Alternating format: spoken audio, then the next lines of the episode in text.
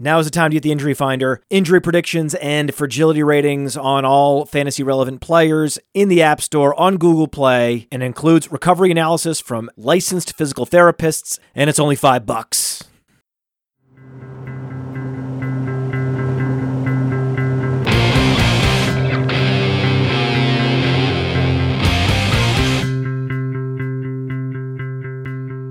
Jamison Williams is a bust. I just want everyone to know Jamison Williams is definitely a bust because, of course, he's a bust. All the receivers in the first round from last year can't all hit. And who's most likely to bust? The guy that's suspended, the guy that's always injured. That's the guy that busts. And it's just the way it is. And I and I posted on Twitter, hey, the Lions have a really bad track record of first-round wide receivers. You have to go back to Johnny Morton and Herman Moore in the nineties. If you're not going to count, you know, top three pick, most impressive college receiver ever, Calvin Johnson. Okay. Okay. That was the easiest sort of breakout call in the history of the receiver position was Calvin Johnson. So other than the easiest pick ever, if you had to pick a breakout wide receiver, it was Calvin Johnson. Other than the easiest call of all time, every other call they've made in the first round at wide receiver since Johnny Morton has been bad. Johnny Morton, by the way, shame on me. I wasn't sure if Johnny Morton had broken out. Dude had three to four thousand-yard seasons, and I didn't even remember. Shame on me. I'm a child of the nineties. How do I not remember that? So mad. But, I mean, since then, not Calvin Johnson. It's it's a woof fest. Even the second and third round wide receivers have been bad. It's been all bad at wide receiver for the Lions until Amon-Ra Saint Brown. Thank God he broke the streak of bad wide receiver picks. Rodgers and Mike Williams, like the most epic busts at first round wide receiver. And then it looks like Jamison Williams might be one of the more epic busts in that if he doesn't see the field at some point, he's just going to fade away with no production at all, never having done anything. We know Garrett Wilson's hitting, Olave's hitting, London's going to hit, Burks, Dotson, Williams. They're the ones that are up in the air. If I had to pick, it's going to be Burks. Burks was a better prospect, and Burks has also been on the field sometimes and been productive sometimes, more than Dotson for sure. People like Theo, a lot of our guys, they like they like Dotson. Who are you going to pick? Someone's got to bust. Multiple guys have to bust. In a lot of these first rounds, more often than not, the receiver busts. We've had years where Treadwell and Corey Coleman and Josh Dotson and most of the receivers busted. And it's from off-the-field stuff, too. There's rugs. Weird stuff happens. You have guys that just were overdrafted because they had this lightning in a bottle. Special teams traits like Tavon Austin and Cordarrelle Patterson were first round picks, which never made any sense because they didn't produce enough as receivers. It just was weird, but they did it and they were first rounders. You know, Kadarius Toney, he's a massive bust. He's already going back for a knee scope. He's not going to happen. He's He was a stay away this year in drafts. And even when they're healthy, they're not good. Even when Jamison Williams was on the field last year, I know he couldn't really cut as well as other receivers. He wasn't getting targets. He wasn't commanding snaps. I know he was, you know, coming back from a torn A C L, but what we've seen from him has been super anemic, and he had one good year in college. So it's looking like one of these one-hit wonders was in the Ohio State system and flashed and then was never heard from again. That's probably what Jamison Williams is. You can break down his film and you can say he's super speedy and he's great, but so many of these guys bust. So many. So many, so many players that had awesome tape, awesome metrics. I liked N'Keal Harry's metrics, but there were problems with their profile. There were problems with them as prospects that weren't even detected by N F L teams because they drafted him in the first round. But now the problem with Jamison Williams is that he's losing all this time with the team. First, he's injured. Then he's barely playing because he's not one hundred percent. Then he's injured again in the offseason program. Then he's suspended to start the season. So he's never acclimated to a full game of actual N F L action. He's never going to be the alpha. It's going to be Amon-Ra Saint Brown. Amon-Ra Saint Brown's one of the best receivers in the league. And so he's going to have to live as like a, a high-volume beta, which he can in the Lions offense. High-volume beta is a great role for him. That's perfect. But he's not playing. And if you don't get those reps with the quarterback, you're not going to establish that trust. You're not going to flash the big plays in practice that are going to inspire coaches to put you in to create to create a game plan around you, to scheme for you. And eventually you're just going to be forgotten. You're going to be marginalized. This is what happens. This is what makes football so unique, is that it's not like soccer or basketball, a limited roster, and the playmakers and the elite players are up here and the role players are down here. In the N F L, a lot of receivers can come out, a Mac Hollins, an Isaiah Hodgins, they can erupt and they can become hundred-yard receivers in a game and then do it again and do it again, and suddenly they're, for, for a month, Travis Fulgham's averaging like seven catches a game. It's weird. When it happens in the N B A, it's like Jeremy Lin. It's like the craziest thing you've ever seen. But you can be forgotten about and left on the side of the road as a player in the league very quickly. Look at these teams moving on. Giants, couple years, Tony moved on, right? Lions, Swift moved on. Like, they don't even let these guys get through their rookie contract. They're kicking him to the side of the curb, and they're like, whatever we can get for this guy. Exchange picks in in, in day three. We we don't care. Whatever. In that environment makes it that much harder for Jamison Williams to command a role that's going to be fantasy relevant consistently. And it kind of makes me think about Northwestern. Hey, Podfather, we're going to comment on Pat Fitzgerald and the Northwestern Wildcats and this whole scandal, this bullying, hazing scandal that's happening. And I will, after this. It's interesting, right? It's an interesting dynamic that's happening in that every single member of the team, every active member of the team, participated in a letter exonerating the coach of responsibility, one of these letters that said, hey, nothing happened, but if it did happen, he wasn't involved, right? Those letters never resonate, ever. I know why they get written. These players are desperate. They decided to go to Northwestern to try to win a Big Ten championship and have huge success. And now that all that success is threatened as this program is being dragged into the mud. We've seen this before. So, of course, they're going to close ranks and write a letter to try to help to alleviate the pending demise of the program. And it's not possible. It's not possible. Pat Fitzgerald was the best coach in Northwestern history. Northwestern was the quintessential last place football team. They were worse than Duke. We we would get beat by Duke when I was there. Understand? You have to make a decision. Say, hey, we're going to be a good football program that always and forever comes with a deal with the devil. And if you're a private university that prides itself on academics, it always comes with tension within the administration. The best example of this is University of Miami. Go watch The U and other documentaries, and go read Dan Lebatard, and go read Dan Lebatard when he was a, a journalism student at the University of Miami. The tension was palpable. Administration did not care about the football team and thought the football team was actually hurting the reputation of the school. They were more interested in the school's academic reputation and felt that the football program was diminishing it, was overshadowing it. And they weren't necessarily wrong, but you ask most students, and they love the fact that the university has a great football program. You ask most Northwestern students, they take a lot of pride now in the football program. I take a lot of pride in the fact that we're producing first-round players. Peter Skoronski, Rashawn Slater, that's where my pride, I swell with pride. We would go years not producing a single day one, day two, top one hundred pick. A Northwestern player, it might be an offensive lineman or a linebacker, going late day three. Like, Barry Gardner was our captain, and before that it was Pat Fitzgerald. And they were either late round picks or undrafted, and we were just glad when they latch on to a team and they, they get invited to camp. That's where the program was before Pat Fitzgerald. And by the way, when I was there, Randy Walker was the coach, and Randy Walker was really hard on players. Really hard. I saw players quit during camp. I saw players need medical attention because of heat stroke. This is most football programs. You're going to have players that wash out, and those players made that commitment to go to that school, and they've washed out.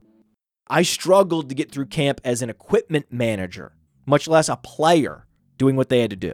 I have so much respect for N F L players because I've seen, I've been on the ground at the, the level down and what these guys have to go through. So none of this is new. Going back to Miami, you've seen private schools with academic reputations make that deal with the devil. And what comes with it is rule breaking, immoral acts, and unseemly behavior, whether it's schools like S M U giving Eric Dickerson a car, also a great documentary on the rise and fall of S M U. But if you want a great football program, this is part of the deal, right? All these schools, Clemson, Alabama, a deal with the devil was signed with Nick Saban. I mean, Saban, Saban. It's an open secret, and that's why there's all this tension at Notre Dame, right? There's all this tension at Notre Dame. Administration won't let Brian Kelly recruit all the players he wants, won't let him reduce the academic standards of the team to zero. And then he ends up at L S U or wherever, right? That's what happens with these programs. There's always this tension, and it never lasts. So when Northwestern was having success and going to bowl games and challenging for Big Ten championships, I was enjoying it while it was happening, thinking, well, okay, Fitzgerald's going to the pros, and it's going to be over. This was not a scandal involving bad behavior of the players, coaches, or both. Was not something that I considered, but now thinking it through, it makes sense. It makes sense that there would have been unseemly behavior and a culture that was created that would reward the best athletes, would reward the toughest motherfuckers, and some of the others that, that washed out would resent it. When the team starts to get good, that's going to happen. And then those people are going to start talking to newspapers. And Northwestern happens to have one of the best journalism schools, Medill, in the country. It's one two with Northwestern and N Y U. And so you put that together, right? You have players that signed with Northwestern to be football players and for academic purposes. These are true student athletes. And they get marginalized from the program, they get pushed out of the program, they get bullied out of the program, whatever happened, right? Whether the players did this of their own recognizance or there was some collusion with the coaches and the strength and conditioning coaches, whatever happened that resulted in these former players feeling wronged, feeling like they were abused, you're going to have these scandals. Over and over and over and over again. It's a tale as old as time. We could certainly go back to losing to Duke. If you want to take that next step, you're going to have to make compromises and compromise your morality. This is college sports. This is the N C A A. I mean, it's not quite FIFA, but it's bad, right? It's bad. It's unseemly. There's a rot at the core of it, of all of it.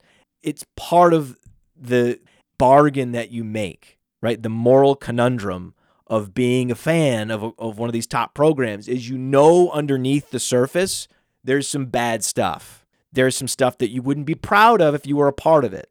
And I know that there are people at Northwestern that are certainly not proud of what happened and what they were part of, and they regret it. But those players all got together and they wrote the letter exonerating the coach because they had no choice, because their careers are at stake. And if you're a member of that team, not participating in the letter is not an option. This is why Jamison Williams is never going to happen. It's all tied together, right? When the majority of the team says we're writing a letter, if you don't participate in the writing of that letter, you're ostracized. You're volunteering to leave the tribe, and then you can walk out of the camp on your and you're on your own in the wilderness after that. So even if you're not proud of what happened, even if you feel guilt, and even if you're reading these articles in the paper and you're like, yeah, that that really wasn't appropriate, or that was a despicable act, I can't believe we did that, but we did do it. And so now what? Well, we close ranks. That's what we do. The idea that one or two of the teammates would have dissented, that's just not an option. When a letter like that gets written, it's one hundred percent of the players sign. That's what it means to be a team in good times and in bad, especially when the future of your career is at stake. So it's like, oh, well, they, they, they all signed. All the players signed. The coach was not involved. It's like, no, no, no, wait, no, that's not how it works, okay? That's not proof. The coaches weren't conspiring with the players to participate in, in these behaviors and activities. As a Northwestern alum, I'm not proud of it, but I also wanted the program to be good. And if I could go back in time and say, hey, former uh, equipment manager who lived through loss after loss after loss, soul-crushing defeat after soul-crushing defeat, one day this is going to be a perennial winning team. You know, they're going to have five straight seasons with a winning record in the Big Ten, right? There is a there is a deal with the devil that needs to be made in that eventually it will come out that players were being bullied and abused, and the coach will be fired and the program will go through a period of shame. Most people take that. And you see that over and over and over again with all these programs. Their arms are open. Please bring us the coach who will put that bargain in front of us, and we will sign on the dotted line with Lane Kiffin. Every time, the answer to whether or not we're going to sign the contract to make that bargain in big-time college football, the answer is always yes. So I don't have a straightforward take on what happened with Northwestern. It's complicated, and now in hindsight, with all this context and all this history, the program was too good to be true, and this was inevitable. Lastly, the Barbie movie. It's great. It's a great movie. The the criticism of the movie is that it's too second-wave feminism and it's not third-wave feminism enough. My response to that is get over yourself. Uh, not everything has to be political. Just because there are some political overtones in the movie doesn't mean that it's a political movie, right? I didn't find the movie to be too woke, and I didn't find the movie to be not woke enough. In fact, based on the, the box office, it looks like the movie was just woke enough. And my daughter is going to see it today for the third time, and she loves it. It was hugely entertaining. My mother-in-law cried. My wife loved it. She's going to see it again. And my wife never sees movies a second time. It was a raging success. So all credit to Greta Gerwig and, and her uh, writing partner, a masterstroke, bringing movies back. Like this is a seminal moment in that we're finally one hundred percent past the pandemic period of our society. And it's something to be celebrated. And anyone that's criticizing it for being either too woke or not woke enough is too online. It's too online. That's one thing these people all have in common. Right, they're complaining about talk of the patriarchy or complaining about the fact that it's too second-wave feminism and we're so over the whole girl boss movement and Birkenstocks. Shut up. Shut up. This is a product that is meant to entertain first and foremost and make a lot of money, and it's doing that. It's for entertainment and merchandising, and they're doing a great job, and everyone's enjoying it that I've talked to. So until I meet someone in real life that's not super online who is critical of the movie, I'm going to continue to hold firm in my position that it was a good movie, it's worth seeing, and it's not worth complaining about. Oppenheimer, on the other hand, probably should have been shortened. And the thing with Oppenheimer that makes me crazy is that Hollywood is always striving for, reaching for, whatever is that next sequel. This is a proven product, proven success. Let's just repeat the success. It's a much safer investment, right? Trying to do something brand new, trying to innovate. Innovation is risky.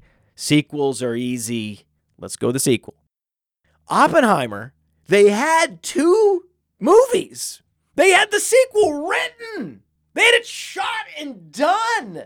Run it as two movies. It's two distinct storylines. You finish the first movie at the one hour and forty minute mark, which is the perfect length for a movie, with a giant A-bomb explosion and you run the credits. And then you have this sequel, which is, to me, more fascinating, but less compelling. It's more fascinating because I know a lot less about Oppenheimer post-A-bomb, so there's a lot more to learn, and, and get, I actually got more out of that part of the movie, but it was a non sequitur, right? It was like two distinct movies, right? These are two separate phases of one man's life, which is the perfect two-part biopic. It's the perfect two-part biopic, and they blew it. They could have doubled the revenue, doubled the profits, doubled up everything, more than doubled up everything, by having the sequel ready to go. Like a year later, just like Harry Potter, they shot multiple movies in succession. Hunger Games, some of the most successful franchises, they do this. They had it. They had a two-part movie. They made the one movie worse by including the second movie and attaching the second movie to the original movie. It's one of the dumber things I've ever seen. It's like the movie was brilliant. It was brilliantly done, except this one incredibly dumb decision, which was to run the whole thing in one movie. Why? With streaming now and this zeal for sequels, why would you ever go with a three-plus hour movie? Why would you ever produce a three-plus hour movie? And certainly not a three-plus hour movie with a natural dividing mark, a line in the sand down the middle. Three-hour movies are brutal. My suggestion is go to the theater, watch Barbie, wait for Oppenheimer to come out on streaming, and then you can stream movie one one night and then watch movie two the following night and enjoy. Now it is my great pleasure, as part of Crossover Week, to hand over the Mind of Mansion main microphone to one Billy Muzio and Theo Gremminger. Today, they'll be talking to Sean Koerner. He is the best projector of fantasy production in the history of this business. Be sure to follow him at the underscore oddsmaker on Twitter.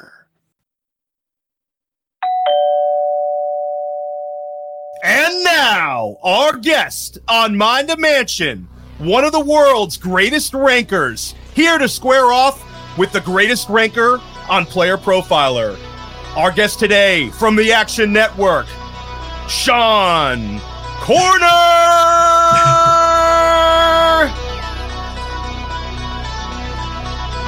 Well, welcome, Sean. How we doing today, my man?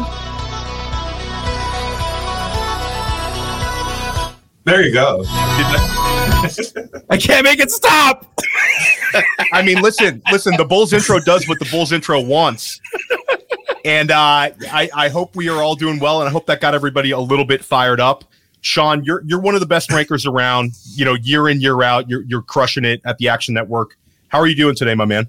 I'm doing well. Uh, thanks for having me. I mean, we do miss the Podfather, but, uh, you know, I'm happy to be a guest for the first time with you guys, so I, I'm stoked.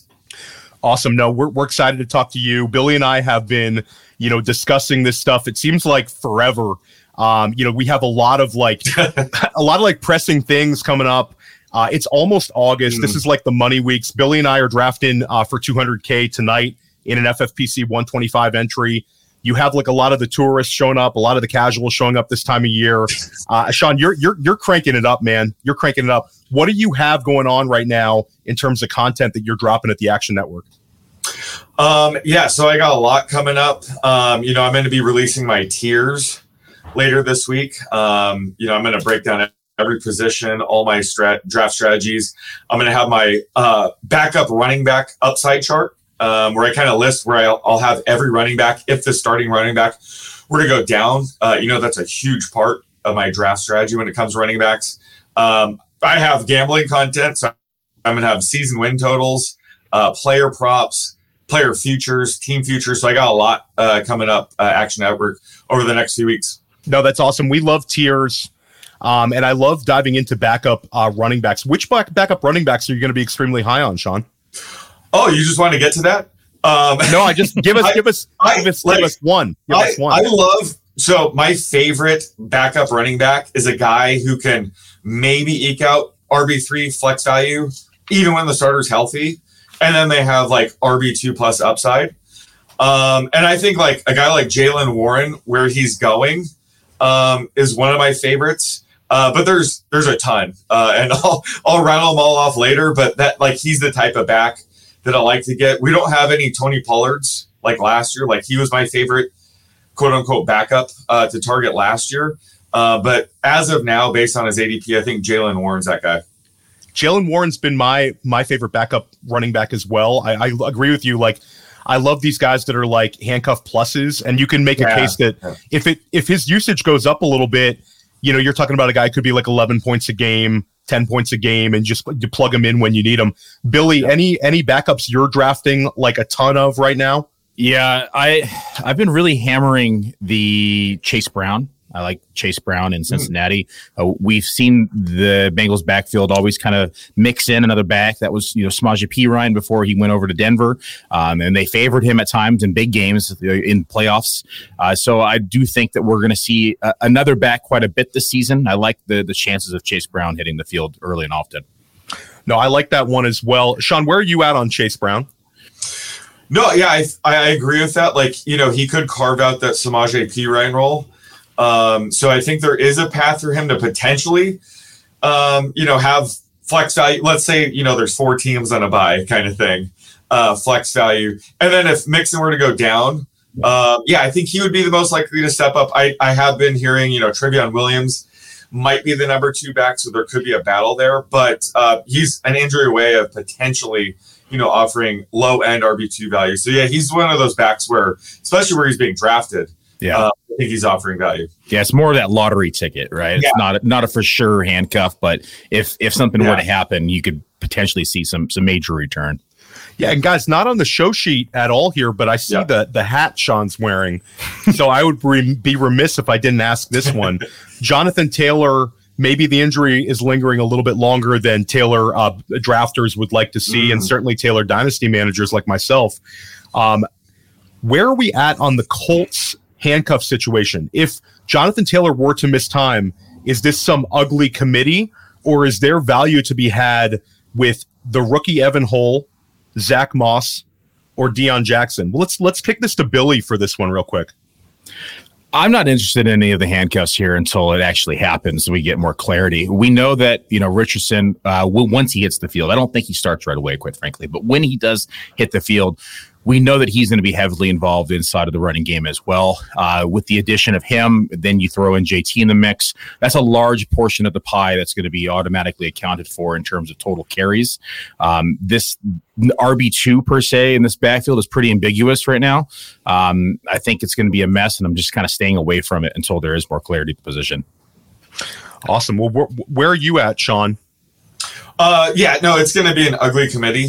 Um, if I had to pick a guy, uh, it'd be Zach Moss. I think he'd probably pick up most of the work. And when, it, when you're talking about the Colts, yeah, if, if Anthony Richardson's playing, um, you know, the pass catching role is not really a valuable role to have. So I think Zach Moss would get that early down work, the goal line work. So he'd be the back, but I'm not saying, you know, I'm interested in him.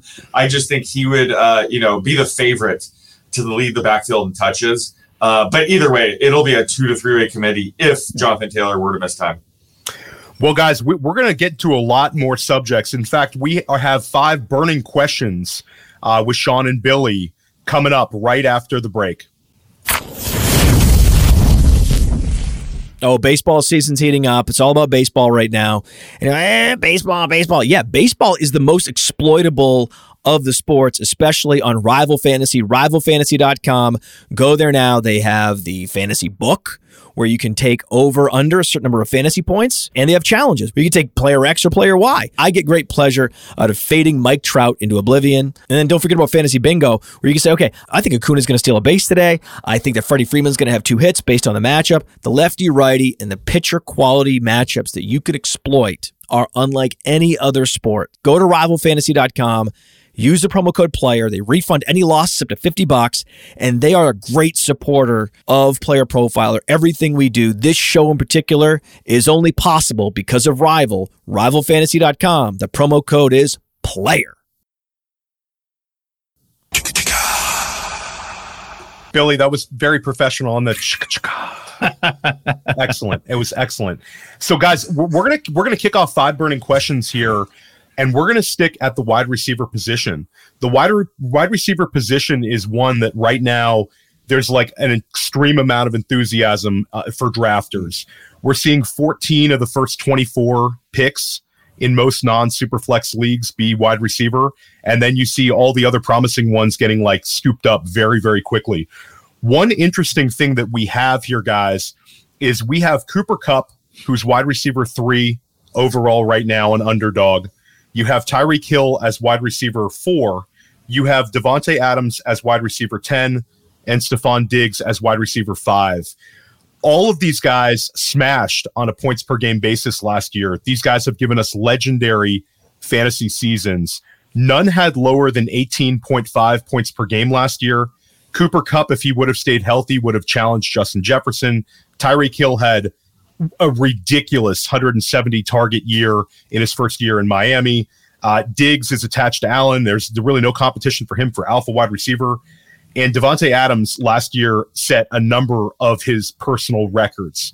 Guys, this is this is interesting because all of them are getting drafted inside of the top ten receivers. All of them go in the top fifteen picks of drafts, but all of them are going to be twenty-nine and thirty. Starting with you, Sean, which of these guys gives you the most pause that you're the, uh, maybe slightly worried about this year, if any? Uh, it's got to be Devontae Adams, uh, and has nothing to do with him. Uh, it has everything to do with the Q B situation. Um, you know, I think Jimmy G is pretty overrated just because any quarterback in that Kyle Shanahan system usually thrives. Uh, I mean, Jimmy G and Brock Purdy were both top five in E P A per dropback last year. If you remember Nick Mullins, remember that guy? He was fourteenth in E P A per dropback in his eight starts in twenty nineteen. Um, so I, I think that he's going to struggle. Uh, you know, he, he could spread the ball around more. Jacoby Myers might see a higher target share than we think.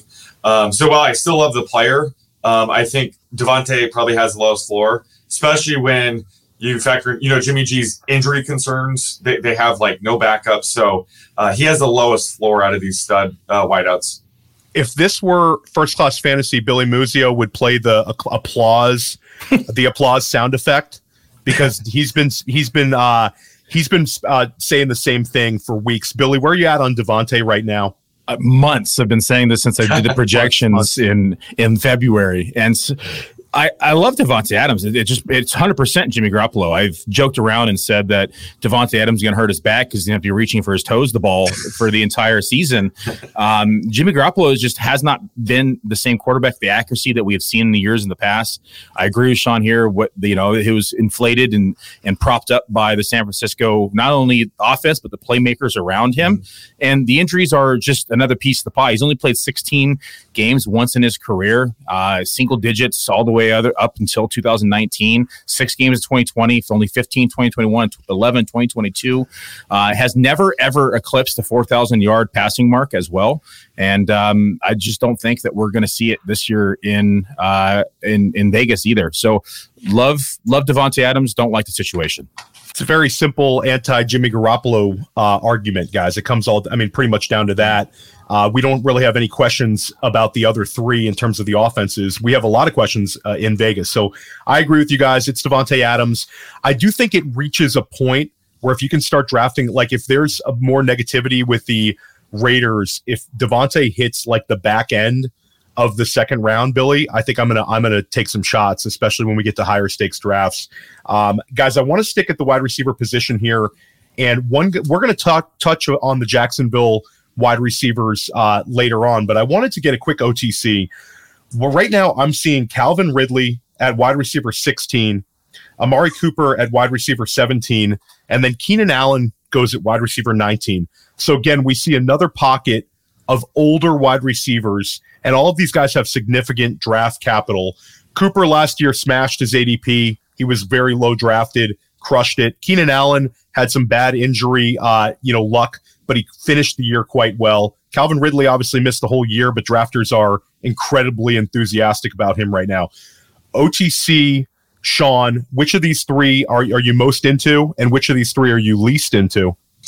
Um, I, I am most into Keenan Allen. Um, I just love the floor he provides. If he's your second wide receiver, um, you know, I think Kellen Moore is going to make this offense even more up-tempo, uh, maximize Justin Herbert's skill set. So I love Keenan Allen in this range. Um, Calvin, I love Amari Cooper as well. So I, I would go with Ridley um, to be the guy of the most pause, just because, I mean, love the talent, but it's been two years since we've seen him play. So he might not regain the form, um, you know, we, we remember him as, but, and he's twenty-nine. So um, he has the lower floor of the three. And in this range, you know, I'm still going for high floor.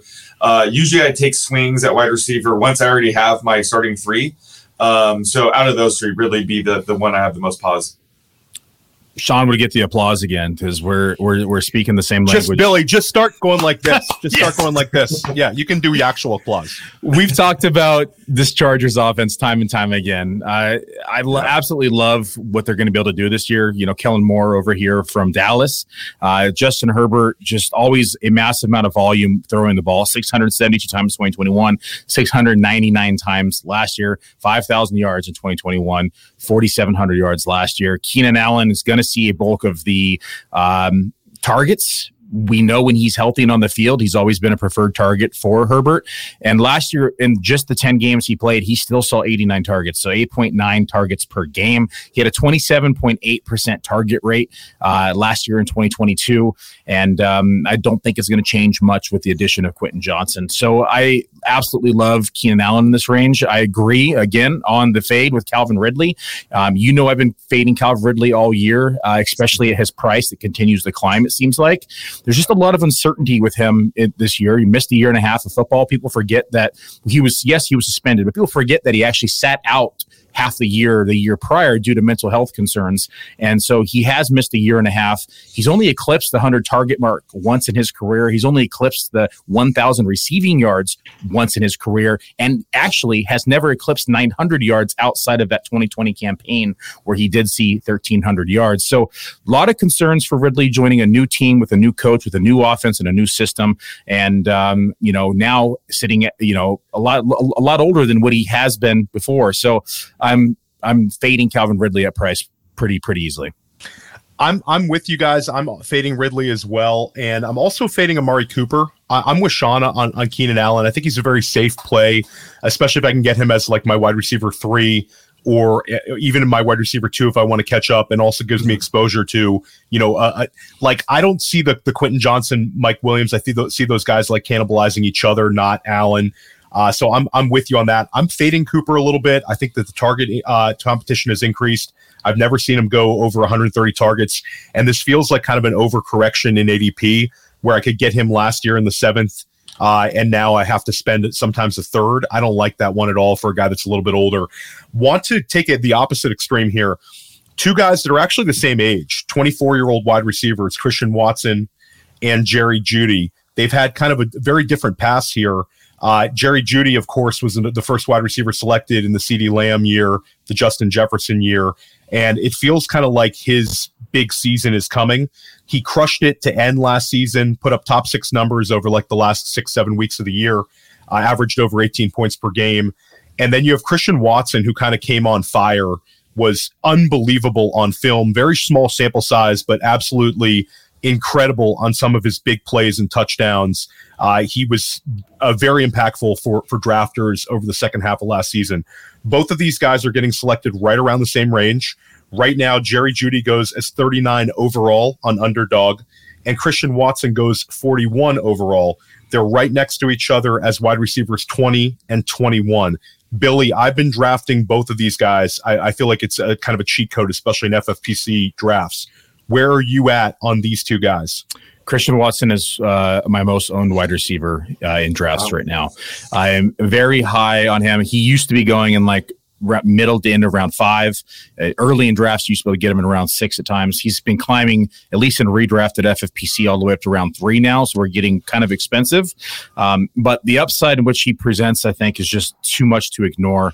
Uh, you you nailed it last year. Had that that streak where he was just unbelievable. And um, it, it's it's unsustainable first and foremost. But if we can even see sixty to seventy percent of that, I think we're in for a monster season.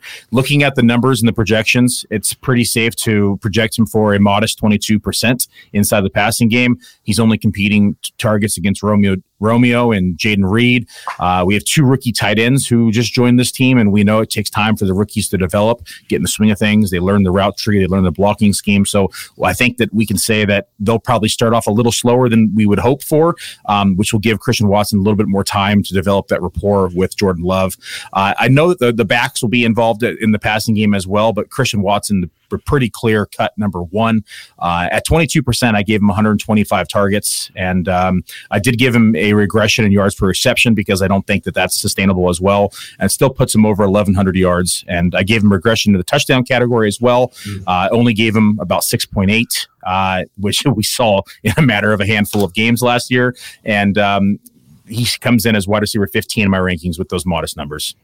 Sean, where are you at on this one?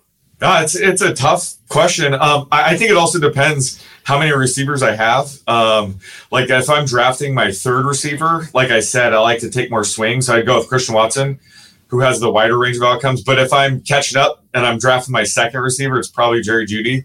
Um, and I think betting on Jeudy is sort of, you know, betting on Russell Wilson bouncing back this year. I think with a more competent coaching staff, that's certainly possible. If you look at the two games after Nathaniel Hackett got fired, uh, Russell Wilson was the Q B one uh, in fantasy. So um, I think it, it could be like a Trevor Lawrence bounce back type of season. Um, so I think Jeudy is a bet on Russell Wilson. Um, I, I just think he provides the the more stable floor. So I think if it's my second receiver, it's Jeudy. Uh, but I love Watson's upside. So if it's my third receiver, I'm going with Watson. Yeah, I think that's a really great way of looking at this question, Sean, um, as a structural question. Mm-hmm. Um, like Billy and I have been really hammering wide receivers. Uh, and I think that that's like Christian Watson. It feels like an absolute hammer when you can add him as your wide receiver three or four. Yeah. But I do agree that Jeudy has a really strong floor. I think that the competition around him is yeah. less threatening than some people think. I think like Mims could kind of make Courtland Sutton Uh, usage go down a little bit, but I think Jeudy is, is is fairly safe in that offense. But I love them both. I think that both is a is a good answer. I will say I have more Christian Watson, and guys, we we tell the truth when we're on the clock and our money's at stake. So I will say I've gone Watson over him uh, more often than not. So I'll say Watson if I if gun to head. So, Sean, you've mentioned a bounce back year for for uh, uh, Russell Wilson. I have seemed to be pretty high on Watson yeah. as well myself. Where does he come in in your quarterback rankings? Um, I caught a little flack for having him inside of my top eleven, um, but I can oh. really see it with the Sean Payton offense. yeah, yeah, yeah. I'm pretty um, on him. I mean, yeah, no kidding. I don't have him eleven. Um, I have him seventeen. Um, so you know, I, I would still take a guy like Anthony Richardson over him. Um, so I, I think his, his A D P is what, Q B eighteen right now. Yeah, which I think is his floor because he had his worst yeah. season ever was quarterback eighteen last year. Exactly. So I think he, he's he's established a very high floor, uh, but in that range, it depends, again, on the format. I rather take a swing on like an Anthony Richardson, but, you know, I would take Russell Wilson over Aaron Rodgers right now. Um, you know, Tua, I'm very concerned about the concussion. So, yeah.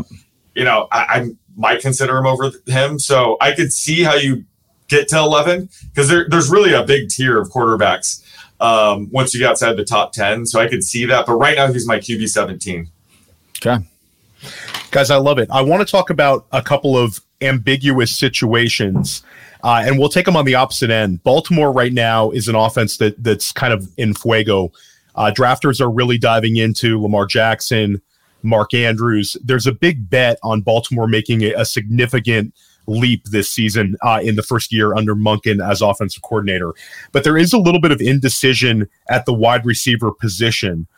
Despite Lamar Jackson being the quarterback four pretty much across the board right now, you're able to get all three of his receiving options outside of wide receiver three prices. Right now, we're seeing essentially these guys are, are about the same price. You're seeing Zay Flowers as wide receiver forty-five. You're seeing Odell Beckham as wide receiver, down to wide receiver fifty-two, and Rashad Bateman at wide receiver forty-six. So forty-five, forty-six, fifty-two. One of these guys is going to provide massive returns. There's a chance two could provide big returns based on their A D P. Sean, who is your preferred Baltimore Ravens wide receiver to select right now? Um, well, you know, typically in this, these situations, I like to go with the cheaper guy. Um, so I'll go with Odell Beckham here. Uh, and, you know, I think, again, we're talking about a range where we're just betting on upside. And I think he obviously has the most upside. Um, I mean, he was a wide receiver that was on path to go, you know, to the Hall of Fame. Uh, but injuries have derailed that. So if he's healthy and this offense is as pass heavy as I think it will be, I think Beckham uh, would provide the most value just because he's going, you know, last out of three. I know Bateman's entering camp dealing with injuries. Um, so he, he would be the guy that I'm, you know, projecting the highest. Um, but I think in terms of just taking a swing on this wide receiver group, I'm going to have to go with Beckham. Billy, where you at? Real quick, Sean, where do you have their target distribution, like percent-wise? Do you have Odell leading the target share? Um, well? No, I have, ba- I have Bateman for sure. Uh, I think where Beckham would have the edge is in the red zone. Like he, he has a, he's going to have a higher touchdown share. Uh, but I, I have Bateman clearly ahead. Uh, even Zay Flowers, like I, I have Bateman the number one, Flowers number two, and Beckham three. But I think Beckham's going to be the uh, the red zone target. So it's very close. I have all three. Uh, tightly packed, you know, yeah. in the lower fifties is where yeah. I have them all. This one was a tough one to kind of separate when you're yeah. kind of uh, building out the target share tree for this offense. I have Bateman leading in target share, but it's like seventeen percent versus Odell Beckham's sixteen percent. So I have them both in that, you know, early to mid range, ninety target target range. Um, I do have Bateman with slightly more yards. I have him with like a half a more touchdown than Odell because Odell, um, you know, was used a lot more in the red zone earlier in his career, but in the last few years it has kind of fallen off. And I'm not talking about just the injury year, but prior going right, into the injury right. year as well. Um, so I lean Bateman in this scenario. Um, I do have some concerns though with the health and the foot and everything coming in. Yeah. Um, there's a lot of uncertainty in this receiving core. I typically just, if I'm stacking with Lamar, I just usually go with Mark Andrews and Isaiah Likely and just call it a day. Um, and then don't even touch the receivers, honestly. But when I do take chances, I'm going with Bateman. I'm I'm sort of I'm sort of with you, Billy. I'd rather take the upside shot. Um, I think Odell's going to be okay to start the season, but I think as the season progresses, I think one of the two younger wide receivers is going to come on. And my bet is probably on Zay Flowers. I really believe in the talent. We've seen Bateman struggle to stay on an N F L field, and I think it's significant that they spent that first-round pick on Zay, a guy who's very impressive at Boston College. I think he can do a lot of things, um, and I'm just bullish on the talent. I have some in Dynasty, and I'm, I'm rooting for him to, to get a quick start this year. Now let's take it to an opposite extreme, guys. In Baltimore, I'm asking you to pick a wide receiver four. Now all you got to do is pick a wide, your wide receiver six, guys. It's an ugly situation in Carolina. Frank Reich takes over as head coach. We like their offensive line, and I think Bryce Young's going to provide them some quarterback stability as in his rookie season. Hayden Hurst, clearly the tight end. Miles Sanders, clearly the R B one. Chuba Hubbard, the clearly the R B two. The, the ambiguity comes at the wide receiver position, where it's really just a mess. You see Jonathan Mingo going off the board as wide receiver sixty-three, their second-round pick out of Ole Miss. Adam Thielen, who turns like fifty-two this year, he goes uh, as wide receiver sixty-four, D J Shark, wide receiver sixty-nine, and then Terrace Marshall down in the, you know, the free range, Billy. You get him in the eighteenth round of Underdog, or he goes undrafted on Underdog. F F P C, you can get him in the twentieth round of their best ball tournament we're drafting this evening. Okay, Sean, time to dumpster dive. Where are you at on this wide receiver core? Is there value to be had in, in drafting one of these guys as well? Yeah, I think um, Jonathan Mingo uh, would be the guy that I would target. Again, he's very cheap. I think he has a ton of upside. I think he's also a really good fit for Bryce, Bryce Young. You know, Bryce Young's not a very good deep uh, passer, so I think D J Chark could be the one that struggles the most in this offense.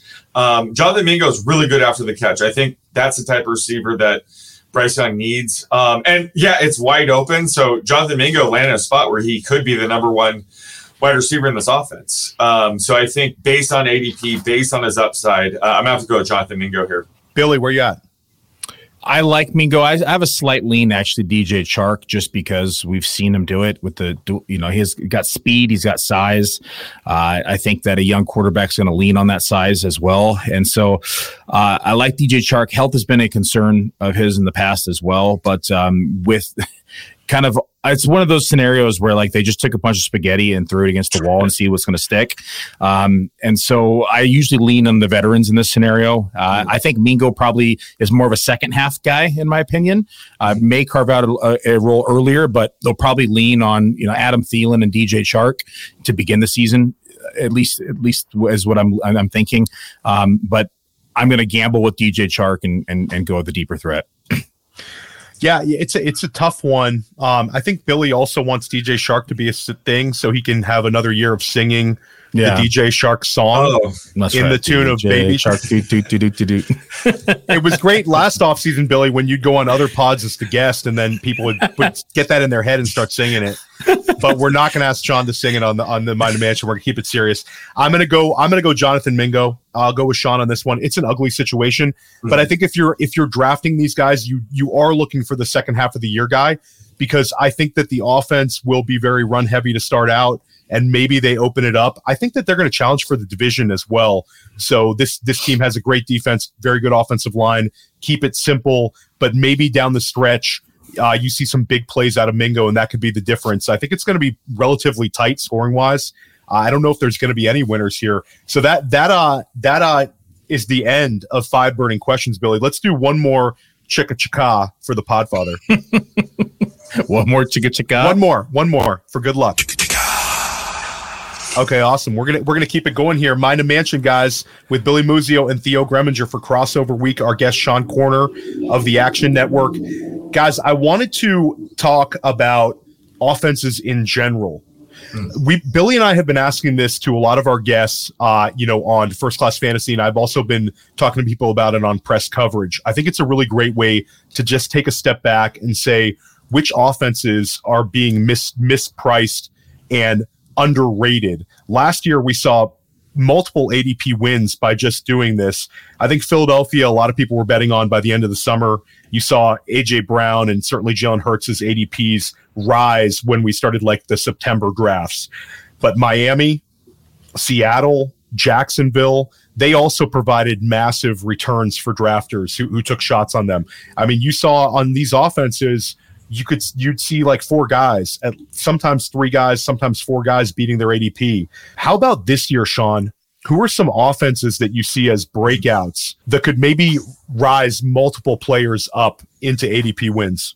I have a comp for each team that you rattled off. So for oh, this awesome. year's Eagles, I would say it's the Bears, um, just because they're giving Justin Fields a top wide receiver and D J Moore. Uh, and heading into year three, I think that's going to help unlock Uh, Justin Fields' ceiling, and it'll help the rest of the offense too. So I'm investing in guys like Khalil Herbert. Um, Cole Kmet could benefit from having an added weapon. So um, the Bears are this year's Eagles, in my opinion. Uh, this year's Jaguars, I would say, is the Broncos. Um, again, it's it's a team that should bounce back uh, with more competent coaching. Uh, so that's the Broncos this year. I think this is an offense I'm very interested in investing in. Um, this year's Seahawks would be the Packers. Um, I think it's it's one of those teams where everyone's super cheap. Uh, Jordan Love might not be as good as Geno Smith last year, but they could be good enough to to you know have a lot of steals come the end of the season. Um, and then this year's Dolphins would be the Ravens. I think this offense is going to be much more exciting. It's going to be much more pass heavy. So you know we were talking about you know Odell Beckham, Zay Flowers, Rashad Bateman. I think this is an offense where we finally can invest in receivers. Um, so that those are the four similar uh, type of offense that I see heading into this year. I love the way you frame that. I want to just push back on one thing with, with Green Bay. Are you actively going after Aaron Jones and potentially A J Dillon as values right now as well?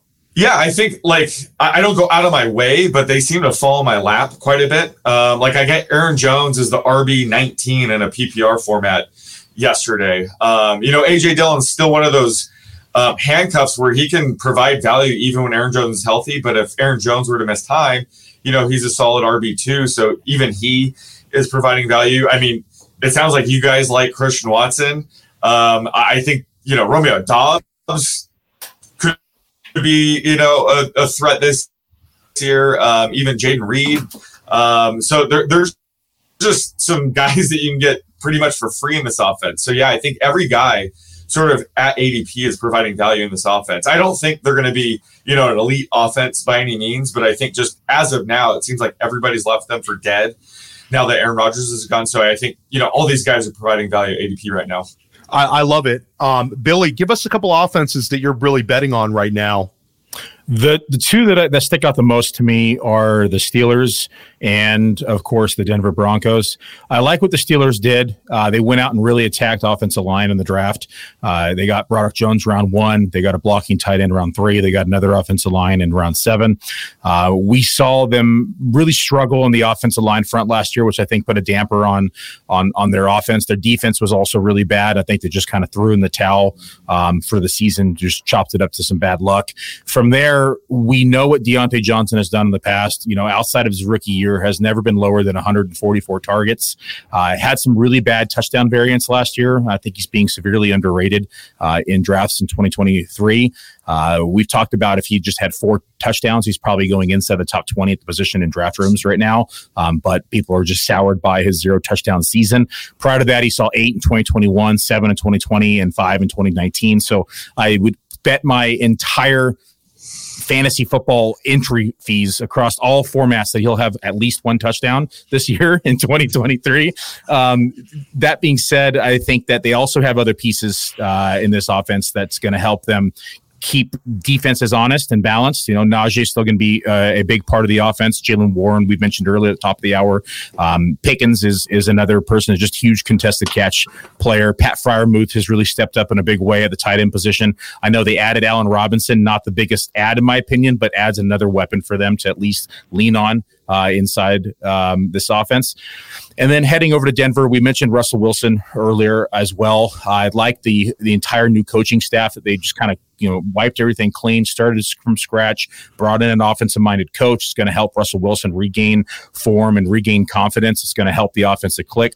There was also a time where we didn't see a lot of these weapons on the field together last year because of injury. So we either had Sutton injured, Judy injured, or we had uh, Greg Dulcich injured. And so now we finally get all three on the field. We have Javonte, who's going to be eased into things, I'm expecting, based on that injury. I know they say he's ahead of schedule, but everyone's very optimistic in July in football season. Um, we'll see when when the rubber hits the road and we're actually getting into week one if how how ready he really is. My belief in the way that I've kind of mapped out the projections for this team is that they're going to lean early and often on the passing game. And they're going to alleviate some of that stress from the running backs as they lean on the, you know, Jerry Judy, as they lean on Sutton, as they lean on Dulcich. And in that scenario, it's going to get Russ cooking. And if it works, they're going to stick with it. Um, and so if that's the, the narrative that, at least in my head, that I've played out, if it works out that way, then I could see a pretty big year for Russell Wilson. I love, I love what you had to say, Billy. I'll say, like, Billy, when we started doing this question in May, I was pounding the table for Cleveland, but the A D P prices have all moved up so much. There's really not like any bargains there. And Njoku, Jerome Ford, all of those guys, Elijah Moore, are all like steam, steaming up A D P wise. There's no cheap rounds. So for me, Detroit, even though they're priced up, mm. I think there could be a number of A D P wins. Amon-Ra Saint Brown, I think, can beat his A D P. I think he can finish as a top five wide receiver and have like a legendary season. I, I think Laporta is going to be very interesting. I like both running backs at A D P, and I like Jared Goff at A D P. But I think that the offense that people are sleeping on a little bit is the New York Giants. I think that that, that one, like Saquon Barkley can return big value at A D P, especially for the people that got him during the dip. I think Darren Waller is going to come back and potentially have a top three tight end season. And I think Daniel Jones is like the, for me, is the last drafted quarterback that can finish as a top five quarterback based on his rushing ability. And I like betting on Brian Daboll in year two to open things up. I know that there's like a lot of jokes right now about the wide receivers and how they're all slot wide receivers, but he did go out and get his guys. They went and got Jalen Hyatt. They got Paris Campbell. They got Cole Beasley, and I don't know if these guys are going to do anything fantasy-wise, but I think stylistically they're they're first down makers, and I think that offense is going to going to move up and down the field. And I think Jones is a sneaky bet to get like eight hundred fifty yards rushing and just have that that big special season. So uh, that's that's a that's a really fun one. Any any thoughts on the Giants, guys? Yeah, of the fifteen wide receivers, which one are you picking? I will go with wide receiver Darren Waller being lined up all over the field. I will, I will, I will go with the tight end Billy. I mean, honestly, the one that I like drafting, um, I mean, a Hodgins, and then I like taking shots on Paris Campbell in the eighteenth round of best balls, yeah. just because I think they're going to get him the ball in interesting ways. They seem to like him. Um, he could be a little bit more of a gimmick player, but mm-hmm. I do think he he showed a little bit last year, and obviously they went out and got him. And I think based on his career uh, having such ups and downs in terms of the injuries, I think he signed with the Giants for a reason. Um, I think that there's the opportunity was presented to him, and he could potentially run with it. Again, his ceiling might be like wide receiver thirty, but I think he'll beat his A D P. Real quick, Sean, honest question. Do you have all fifteen wide receiver spots on your projection sheet? Because I don't. Wait, there's only fi- who they cut to get down to fifteen. Did they cut like thirty guys? Because I have like fifty. Um, so no, my season-long one, my season-long one, I do have a cutoff. Yeah. But my preseason projection sheet will have every single wide receiver. So, wow, um, yeah, but at, as of now, yeah, it's a juggling act. You know, which one of these guys is going to make the team? Yeah, um, half a I don't percent have, here, one percent here. Yeah, I mean, I don't have any of these guys in my top eighty, if I'm being honest. Yeah. It's so we, we need some clarity to kind of narrow these down. So it's it's a mess. Yeah. This is my least favorite team to project right now. Yeah, I, I agree. It's like it's like it's like where do you even like? It's like this guy gets four percent, this guy gets three percent, this guy right. gets five and a half. Does this guy get five, or does he get That's four insane. and a half? I agree. It's all Darren Waller anyway. Let's yeah. Waller, man, just draft Waller. That's yeah. Muzio. Muzio's yep. guys too. Sean and Billy are both signing off on him. Should probably think about drafting him, guys. I, one other question that Billy and I have been asking pretty much every guest that's come on is if there was one player that you could know the final stats for of anyone in football, who would it be? Is there one player that maybe his season opens up others to have big years, or his failure opens up others? Mm-hmm. This is a wide question, Sean, but maybe one player that gives you a lot of trouble or somebody you're just super intrigued with right now. I, I'm going to have to go with Anthony Richardson. Um, I would love to know his final stat line because he's part of my draft strategy where if I if I miss out on a top seven, top eight Q B, um, I might just punt altogether and take a flyer on him. Uh, so it'd be nice to know, like, does he start over fourteen games? Like, how good is he? Uh, and then, you know, I would attack every single player prop, player future market with that information. But also, like, it, it's such a wide range of outcomes, whether he's under center or, Gar- or Gardner Minshew is. Um, I'd be much more interested in a guy like Michael Pittman if I knew Gardner Minshew starts, say, ten plus games.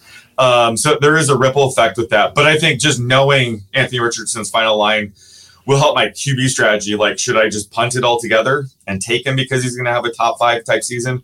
Or should I just really attack quarterback early and not bank on a guy like him? Because this is a season where, you know, normally I'm okay punting quarterback and streaming it, but this is the year where I definitely want, you know, elite quarterback. So one of the top seven guys. So I think he would be the guy um, I would like to know his final stat line the most. I love that Sean went full Biff Tannen on this question. You're the first person that's gone with the Back to the Future two reference oh. where you would bet the hell out of it. That's the that's the I right answer, Sean. Make some money on this simple on this one absolutely. Fact. Absolutely. Uh, absolutely, man. Um, Billy, my my answer has been Deshaun Watson continually because of how how highly the, the Browns are pushed up. Um, and also Deshaun Watson himself, we've seen so much fantasy success. We saw the big step back last year. I think he's like a polarizing player at A D P. Certainly for me, I've drafted him, but I think that if I knew that he was going to go back to, to older Deshaun Watson, then he's like the perfect like wait for quarterback strategy. Um, and then if he's going to play like he did last year, I don't want to draft any of these receivers. So Watson is my answer. Billy, I know you've provided a few guys that that uh, in you know because we've asked this question so many times together. You're mixing it up a little bit. Give me another guy that you're thinking about. Yeah, I have mixed it up a lot. I'm going to mix it up again today. Um, my traditional answer is usually Kadarius Toney, but we're now starting to get oh, clarity on that really situation. But uh, if him already injured now, and we saw the, the news report saying they hope he's ready week one. I think we can expect pretty much the same out of Kadarius Toney now. So I think we're getting a little bit of clarity in that situation, um, and we're seeing the A D P of Skymore and Rice kind of on, on the rise now. Um, the next one, just to, to add some some some change into the mix here, would probably be Tua.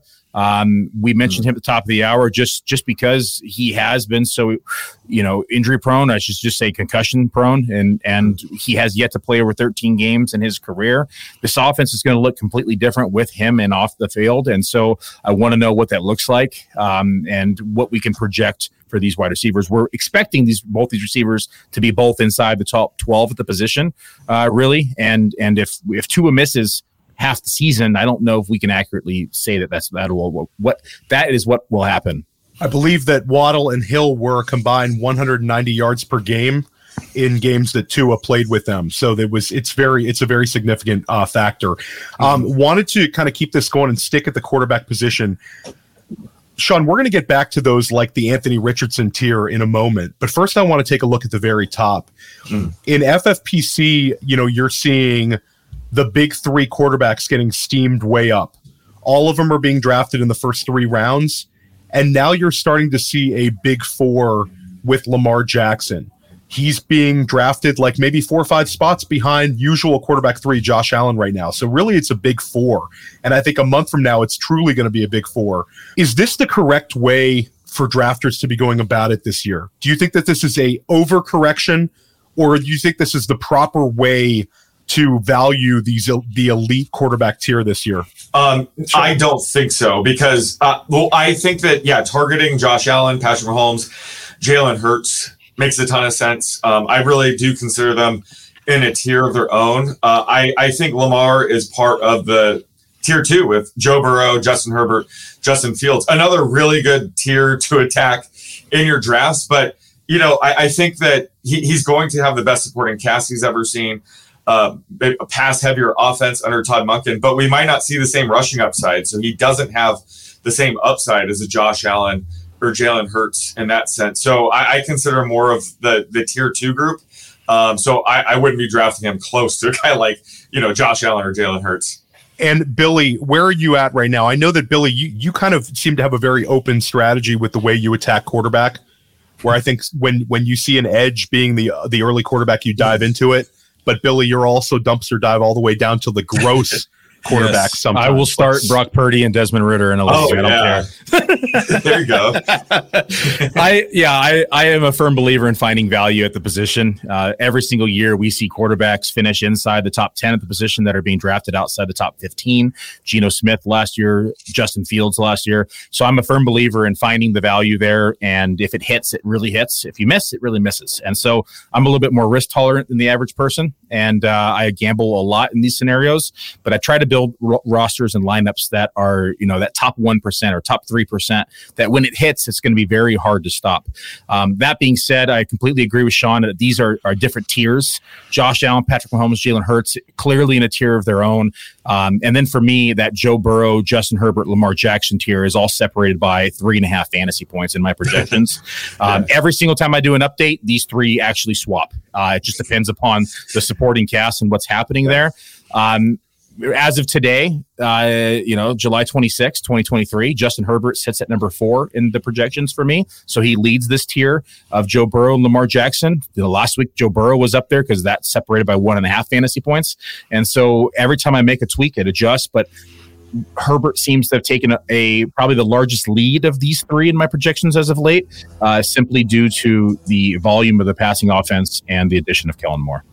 Uh, guys, so for me, it's, you know, I always go back to what Dan Williamson, uh, one of my co-hosts at the GOAT District, always said. Dan's one of the best F F P C drafters around, and he always likes diving into quarterback when he feels the edge is gone at the other positions. And for me this year, I found myself mm. in that in that Justin Herbert, Fields, and then sometimes Trevor Lawrence tier, where I feel like those guys mm. have, have been like that kind of like the edge pick for me. And I will say what's interesting is we see the gravitational pull of Lamar Jackson going up to the to the big three. I think Joe Burrow is starting to become a little bit of a value when you're getting him like ten spots below Lamar. So I have I have drafted some Joe Burrow, but I, I just don't see myself doing it too much, guys, especially in the higher stakes ones where you have to use that sort of draft capital on Mahomes, uh, Josh Allen, Jalen Hurts. I just feel like you're trying to thread the needle. Best ball is a different different animal. But I, I agree with Sean. I think that it's it the edge is kind of lost when you're sacrificing like a second round pick to get one of these quarterbacks. Um, let's stay at the quarterback position here, Sean. You discussed Anthony Richardson, and another quarterback that you're bullish on is Geno Smith. When you miss out on the Big Eight, these guys yeah. are targets of yours. Maybe talk about that as a draft strategy. Yeah, so again, like, who wouldn't love a top seven quarterback? Um, but I, I agree with Billy. Like, I have no problem punting the position. And if we're talking like a twelve-team, one Q B league, I have no problem streaming quarterbacks. So I love the the idea of starting with Geno Smith. Like, you know, he was a huge surprise last year. I think he will repeat this year. Uh, I mean, Seattle went all in on him. They signed him a three-year deal. Uh, they didn't draft a rookie quarterback, and they added, you know, the top receiver drafted in the class in Jackson Smith-Njigba. So I, I'm bullish on Geno. He's my Q B eleven. But the most important thing is the early schedule is really easy for him. His first four games are against bottom uh, ten uh, pass defenses in the Rams, Lions, Panthers, and Giants. So that's the type of quarterback that I would target um, at the end of the draft, because he has an easy start to the schedule. And if he struggles, you drop him, you pick up somebody else like a Geno Smith this year. So um, if I punt at quarterback, he's usually the first guy I look for. And then Anthony Richardson's a guy I would take a flyer on, maybe stash on my bench uh, just for his upside. But Geno Smith is part of my strategy if I miss out on a top seven, top eight Q B. Yeah, I love him. I love him. I think that, like, I took him, uh, Billy, I took him in our draft uh, with the GOAT District for crossover week. Uh, where I was able to actually double tap Daniel Jones and Geno Smith, nice. But in like the thirteenth and fourteenth round of an F F P C mm-hmm. draft. And I think that that's a, that's a great way of going about it. But Geno Smith, I mean, he's got big, big touchdown upside. I think the Jackson Smith and Jigba addition, Billy and I uh, differ a little bit on where we see him. Mm-hmm. But Billy, you'll agree that stylistically, it really, really helps Geno a lot. Um, Hold uh, up, Sean. I'm, Sean, we have a bet here. Theo okay, and I here we go. Here we go. And every we ask every single guest which side of which side of the bet you on. So I set the line at wide receiver thirty-six. Is J S N wide receiver thirty-six or better, or wide receiver thirty-six oh. or worse? Oh, outside worse. Yes. Pay over, it now, Theo. Pay it now. we're we're hearing a lot of we're hearing a lot of differing uh, oh, well. differing opinions on this one, Sean. Yeah. Uh, Guys, you know, I mean, it's Billy's money, and we're gonna end up splitting a team with it. The one person's gonna pay for it, so it's uh, it's we're gonna end up turning that three fifty into like a million, Billy. So, uh, man, it's good uh, either way. I mean, Sean, Sean's a pretty accurate dude when it comes to you guys. Are, you guys, and listen, and, I'm, I'm uh, going. There's a lot of sharp money uh, against me on this. Nelson Sousa, who was our guest, one of the best uh, drafters in the country. Dave Hubbard. There's a few, Billy, that are, that are you know, it's Theo against everybody right now in the Jackson Smith uh, and Jigba streets, but I just believe in the talent. I believe that the talent rises. Uh, Billy, I want to pick your brain, though, on the Geno. Is Geno part of your draft strategy right now? You can do a lot of stacks with Seattle, and especially week seventeen correlation when you look at uh, th- their schedule. I like the early schedule, like Sean mentioned, but I also like the late schedule. They get Tennessee in week sixteen, and they get Pittsburgh in week seventeen. Uh, both these offenses you can stack pretty cheaply in drafts. Um, and so I like being able to take, you know, D K Metcalf or Lockett. You can mix in Walker. You can get your Geno Smith, and then you can add Deontay Johnson to the mix. Kenny Pickett to the to, to the mix, and this and so. And this is not an offense that people are like really going after. At least, you know, like I mentioned earlier, it's one of those underrated offenses in my projections. And so I like the fact that you can take Seattle with a lot of these other complementary pieces in their shootout schedule pretty cheap. Love it, guys. I want to talk about the wide receiver position right now. We'll go back to it. Rookie wide receivers the last few years have provided incredible returns for us as redraft managers. You think about Justin Jefferson, Jalen Waddle, Amon-Ra Saint Brown, especially the end of the year, Amon-Ra Saint Brown, and then Garrett Wilson last year. They all smashed their A D Ps. This year, the enthusiasm for rookie wide receivers is lower. Like last year, we saw Drake London as like a sixth-round pick down the summer. Now you you don't see any of these guys being drafted until around the eighth round. And I was in uh, our, our three fifty the other night, Billy. We got Quentin Johnston in the ninth round. Zay Flowers went a pick later. So all four are going in like that eighth, ninth round right now. But there's one rookie wide receiver who you're pretty bullish on right now, Sean. Uh, why don't you tell us a little bit about that one? Yeah, so just when it comes to these rookie wideouts, you know, a lot of these studs landed on a team where they're going to be the number three wide receiver. You know, we already right. talked about Jackson Smith and Jigba, Quentin Johnson, like, when everybody's healthy, they're going to be the number three wideout. Um, so I think Jordan Addison probably landed in the best situation because, you know, clearly Justin Jefferson's the alpha in that offense, uh, and T J Hawkinson will command his targets. But, you know, Addison will likely be the number two wide receiver, and this should still be a very pass-heavy, potent offense. So uh, I just think Addison landed in the best spot. You know, he could do it all. You know, he can line up inside, outside. Um, so I think, you know, he's sort of inheriting the Adam Thielen role. So I think there's a path for him to be a wide receiver three, even if everyone's healthy. So he's of the, uh, the you know, first round wide receivers, I'll call them. Um, Jordan Addison's definitely my favorite guy. Billy, you're on the Addison train too. You know, this Sean guy is pretty sharp, Theo. We seem to see things somebody, that somebody eye. should somebody should hire him to do rankings, Billy. Yeah. It's literally it's this exact same thing I've been saying on all of our podcasts. Like, nice. I know you like J S N, but he's the wide receiver three in an offense that runs twelve personnel, right? Uh, Quentin Johnson is now the wide receiver three and arguably the number four target behind Gerald Everett. Addison is a pretty clear cut, you know, number two in this offense. Um, and, and this is an offense that also is probably top eight, top nine in total pass volume in the league as well. And so got to like the overall volume that Addison's going to see. Even if he does start off slow, we could expect to see him still close to at or near one hundred targets in his rookie campaign. And I think that that's not something that you can say about the other receivers. I mean, if he simply gets the Adam Thielen treatment, I mean, he's going to absolutely smash, and, and he could finish inside of wide receiver two land potentially. So I'm with you on Addison, but I do think that there's value to be had in all three. The contingent upside. I mean, we bring up the the the you know, we talk about contingent upside this time of year, but all it takes is one injury, and and a number of these guys can smash. Mm-hmm. Um, like if one of the two wide receivers in Baltimore goes down, Zay Flowers is going to crush. If Keenan Allen or Mike Williams miss time, and for that matter, if Gerald Everett misses time, I think Quentin Johnson becomes a bigger thing. I love J S N. I do agree that J S N has the most target competition, but potentially the most talent. So I will say that, like, we saw all four of these guys go in the first round. We saw what N F L teams think of them.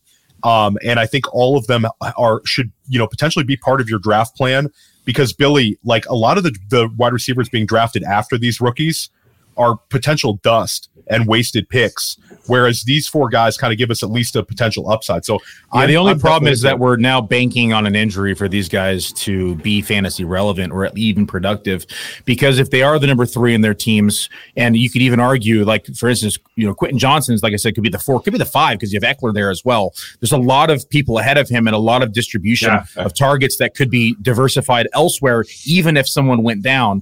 And then in the scenario for, you know, J S N, they also drafted a running back in round two. They're also a run-heavy team. They also run a lot of twelve personnel. So if they decide not to run twelve personnel, which is against their their their kind of coaching scheme and package, um, then it would take an entire offensive shift, and it doesn't make sense for them to draft a running back in round two if they were going to stray away from twelve personnel as much as the fantasy community is hoping. You know, I think it's just the cold, hard truth that people don't want to admit it is that Jason's probably more of a dynasty play than he is a twenty twenty-three play, and he's an exceptional talent, but I just don't know if twenty twenty-three is going to be the year that he shines.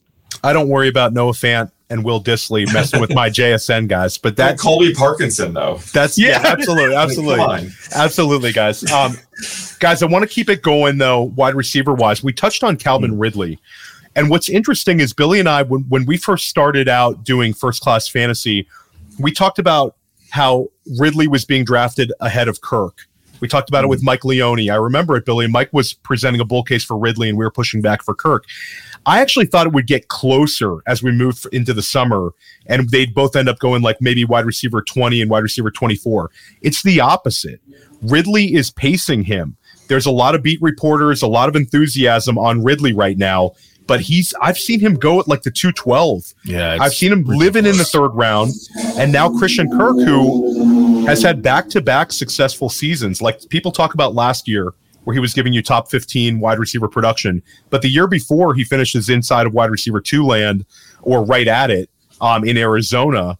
The guy's had back-to-back strong seasons. He's familiarity with the offense. He's kind of mm-hmm. getting pushed to the side. Sean, you think that's a mistake, don't you? Yeah, you know, I do think that is a mistake. And I love Calvin Ridley. Uh, back in twenty twenty, I bet on Ridley to lead the league in receiving yards at one hundred to one. Uh, and it looked like he was going to do it, but he had that foot injury, so he missed the past, the, the last couple games. Uh, and then, like we said, you know, twenty twenty-one, he dealt with injuries, the mental health thing, and then he was suspended last year. So it's been a long time since we've seen Ridley perform at a high level. So I think he has a wide range of outcomes in both scenarios, whether he, you know, hits the ground running like he looked in twenty twenty or he struggles. I think Christian Kirk's still going to ball out. So I have them ranked very close. Um, like when I'm projecting the Jaguars, they have a similar target share, um, you know, similar projections. Maybe Ridley has touch more upside um, in terms of touchdowns.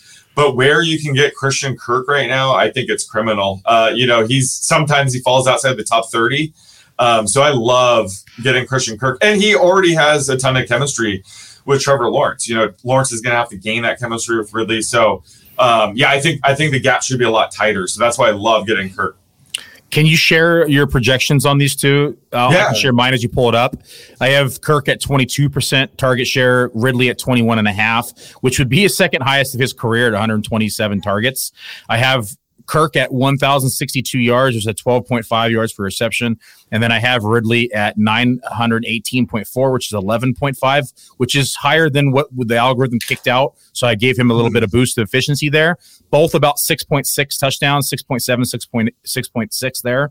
Um, and inside of the projections or inside the rankings, I got Kirk that came in at wide receiver twenty-six and Ridley came in as wide receiver thirty-three. Billy, Billy, quick, quick question. Because hold, hold, hold on, hold on, hold on. I want, I want to hear what Sean has. Quick. Oh, sorry. Go for it, Sean. Go for it. I'll make it real. I'll just give their final numbers. I have them both projected for seventy catches. Okay. I have Calvin Ridley at eight hundred eighty yards. Okay. I have Kirk at eight hundred fifty. Uh, okay. But I have Ridley at six and a half touchdowns and Kirk at five and a half. Okay. So we're really just talking about one touchdown of difference here. Yeah. What's, you really what's want to the, break it down. What's the receiver numbers for you? Like, um, I have Ridley.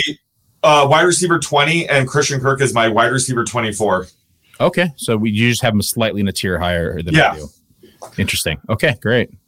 Similar numbers, though. Yeah, yeah.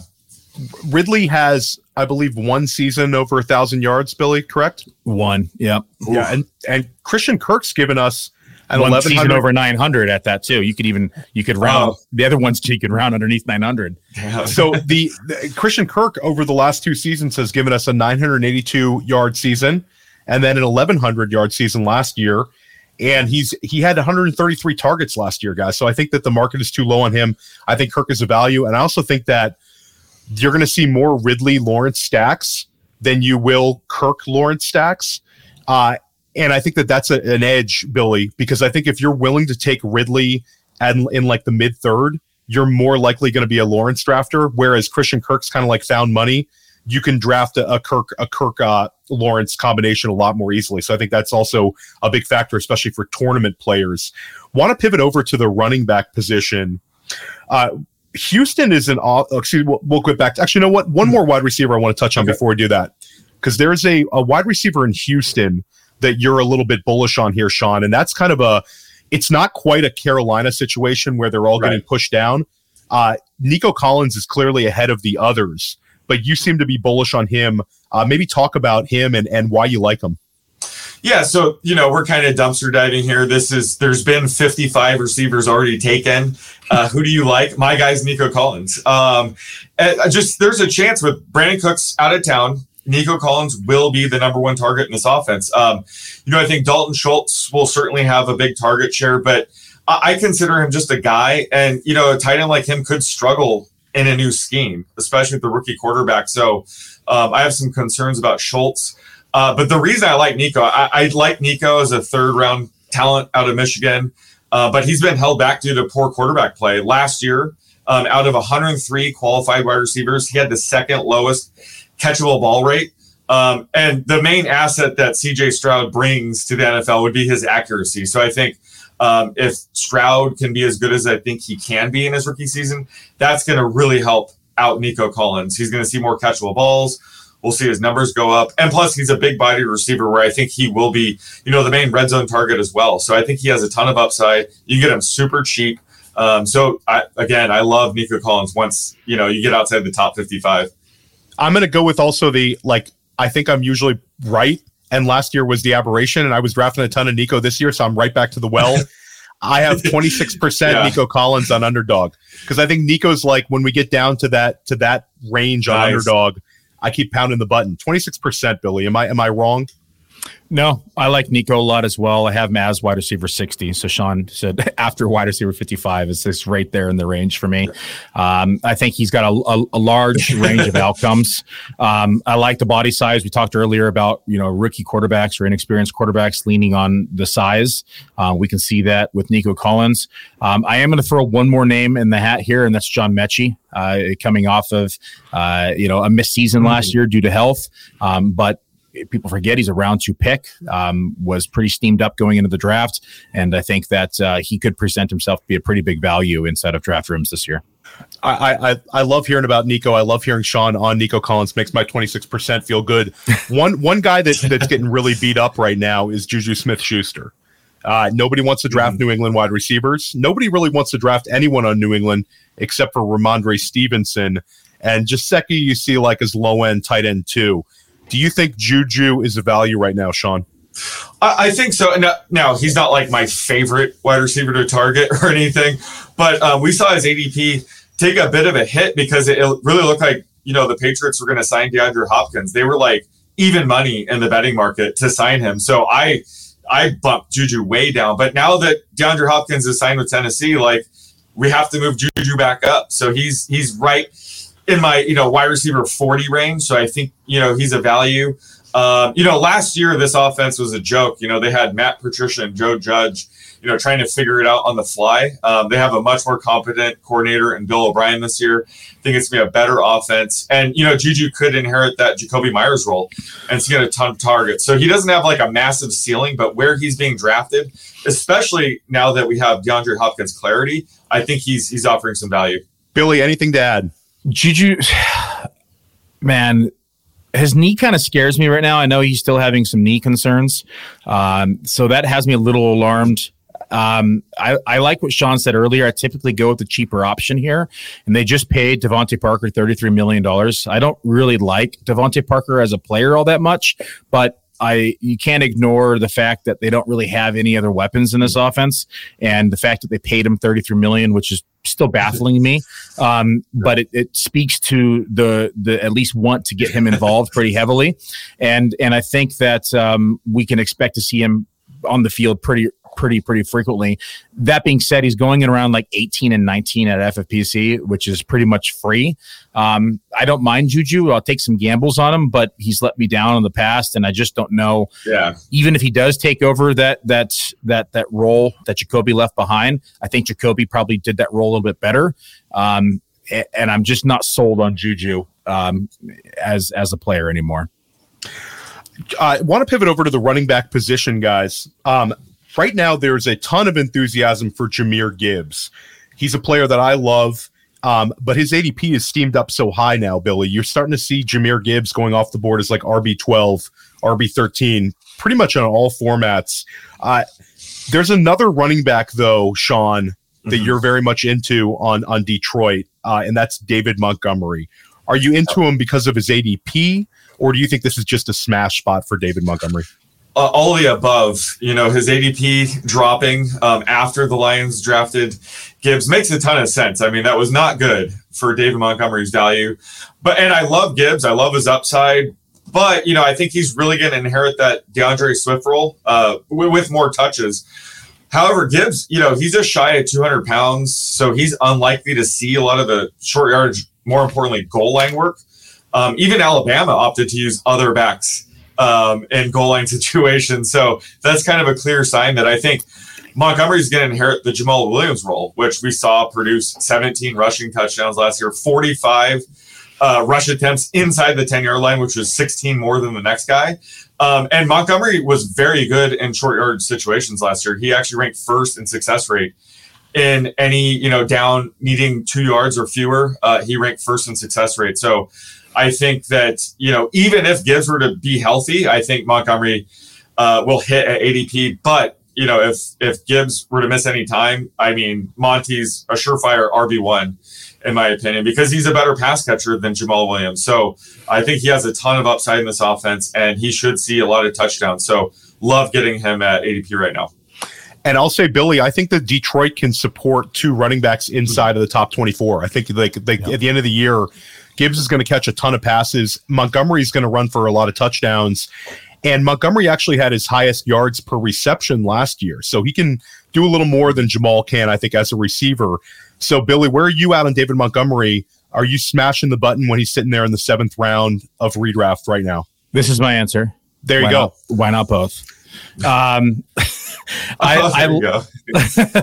I I love um, both these backs, and I think that you could make a real case to just take both of them, especially in redraft leagues, uh, because they're both going to be heavily involved. Jamison Williams suspended the first six weeks, opened up a lot of opportunity for both these backs to be involved in the passing game. Uh, they have one of the best offensive lines in football. We know that we're going to see success on the ground, um, and we can expect to see them, you know, both heavily used in the red zone uh, as they have different packages.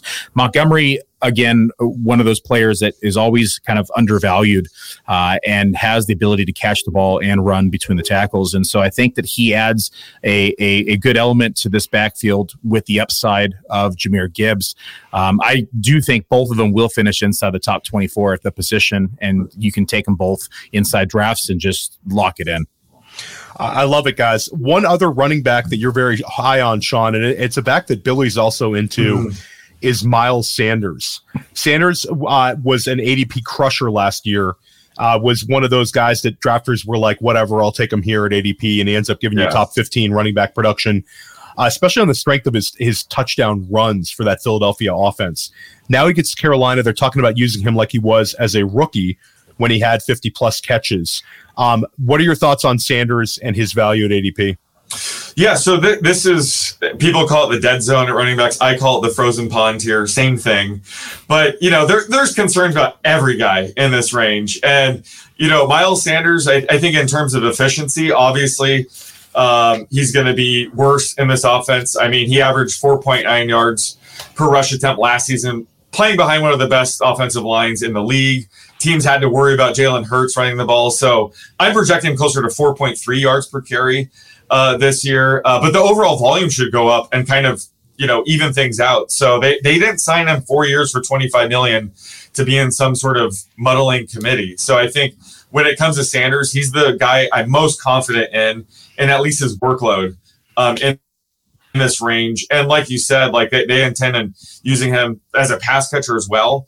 Um, and he has less competition for touches once they do get in the red zone. So um, I, I don't think he's like the sexiest play ever, but where he's going in this range, I'm just going for high floor, and I think he does provide that. And Billy, before you answer this, you were drafting a ton of him earlier on. Now you've seen the A D P creep up. How high are you willing to draft Sanders? Uh, I'll chase it a little bit further up. Uh, I just have so many shares at a discount because I, I liked the fact that he was going to a new team where they weren't going to um, be running the ball like Jalen Hurts did. And so we saw that dip inside Miles Sanders' production in the passing game the same year that Jalen Hurts took over as the quarterback. Um, and he just, because he doesn't check down a lot. Um, and we yeah. know Miles Sanders had fifty receptions as a rookie. You add in a rushing quarterback, of course, those checkdowns are going to go away. Now you get a rookie quarterback who's going to be inserted into this offense. And what do rookie quarterbacks do? They check down. They they they target the tight end. They target the slot. And so I think that we can see those uh, touches in the passing game for Miles Sanders boost, you know, significantly more. I also had given him a pretty, you know, dis- discounted yards per carry, not quite four point three, but I gave him four point four. So I was nice. Right there. But, you know, when the algorithm kicked out at five point oh seven, I'm like, no, not with the Panthers. Um, right. And so, um, but he makes up for that in the passing game pretty clearly here uh, as, as a back here that's going to be utilized um, where he hadn't seen that the past three years. So love Miles Sanders and the team. Love him as a player. I think he's a dynamic player overall. I'm actually excited to see what type of workload he gets in twenty twenty-three, um, because there's a scenario where you could say that he's going to be, um, you know, a top fifteen back. Um, I don't have him ranked as such, but um, you could definitely see it be that scenario. I think that's one thing, you know, Sean talked about the the frozen pond, or we'll talk about the dead zone, or whatever you want to call it. Like, like this year, you've got to kind of adjust because the dead zone starts later, and there's values to be had, and your opportunity cost has gone down for drafting these guys, Billy. Instead of having to use a third rounder on Miles Sanders, like if we were drafting ten years ago and Miles Sanders had double digit touchdowns and he got this big contract and he was running back fifteen, he'd be getting drafted a lot higher than this. Yeah. Now you're able to get him in like the fifth and sixth round. So we have a number of intriguing backs that have gotten pushed down here to like this five, six turn. Who are you most into, Sean, between J K Dobbins, Alexander Mattison, Miles Sanders, and Cam Akers? These guys go R B eighteen, nineteen, twenty, and twenty-one. They're all right in the same range in pretty much any format you draft. Uh, this is yeah. their underdog A D P. Uh, Miles Sanders, for sure, for all the reasons I already mentioned. I just th- I'm more confident in his overall volume than the other guys. I mean, all these guys have concerns, but I think Miles Sanders has the fewest. Um, and if you're drafting this range, maybe you took Kelsey early, you you know, took receivers. I think it's critical to, to invest in the higher floor, and I think Sanders uh, provides that. Who is the worst pick of these four? Uh, for me, it's J K. Dobbins, um, just because th- this will be, you know, more pass-heavy offense. I-, I guess they're getting rid of the fullback. They won't use the fullback as much. So um, I-, I don't know if we could bank on J K, you know, averaging five-plus yards a carry or anything like that. Um, so th- the volume's a concern. You know, they just signed Melvin Gordon, which could make it more of a three-way committee. Uh, you know, Dobbins is already dealing with soft tissue injuries heading into camp. Um, so, you know, out of these guys, I think Dobbins probably has the lowest floor, so he's he's the guy I'm probably the most concerned about. Pour one out for for Patrick Ricard fans. yeah, like seriously. Watching him do his thing under Greg Roman. That age has ended in Baltimore.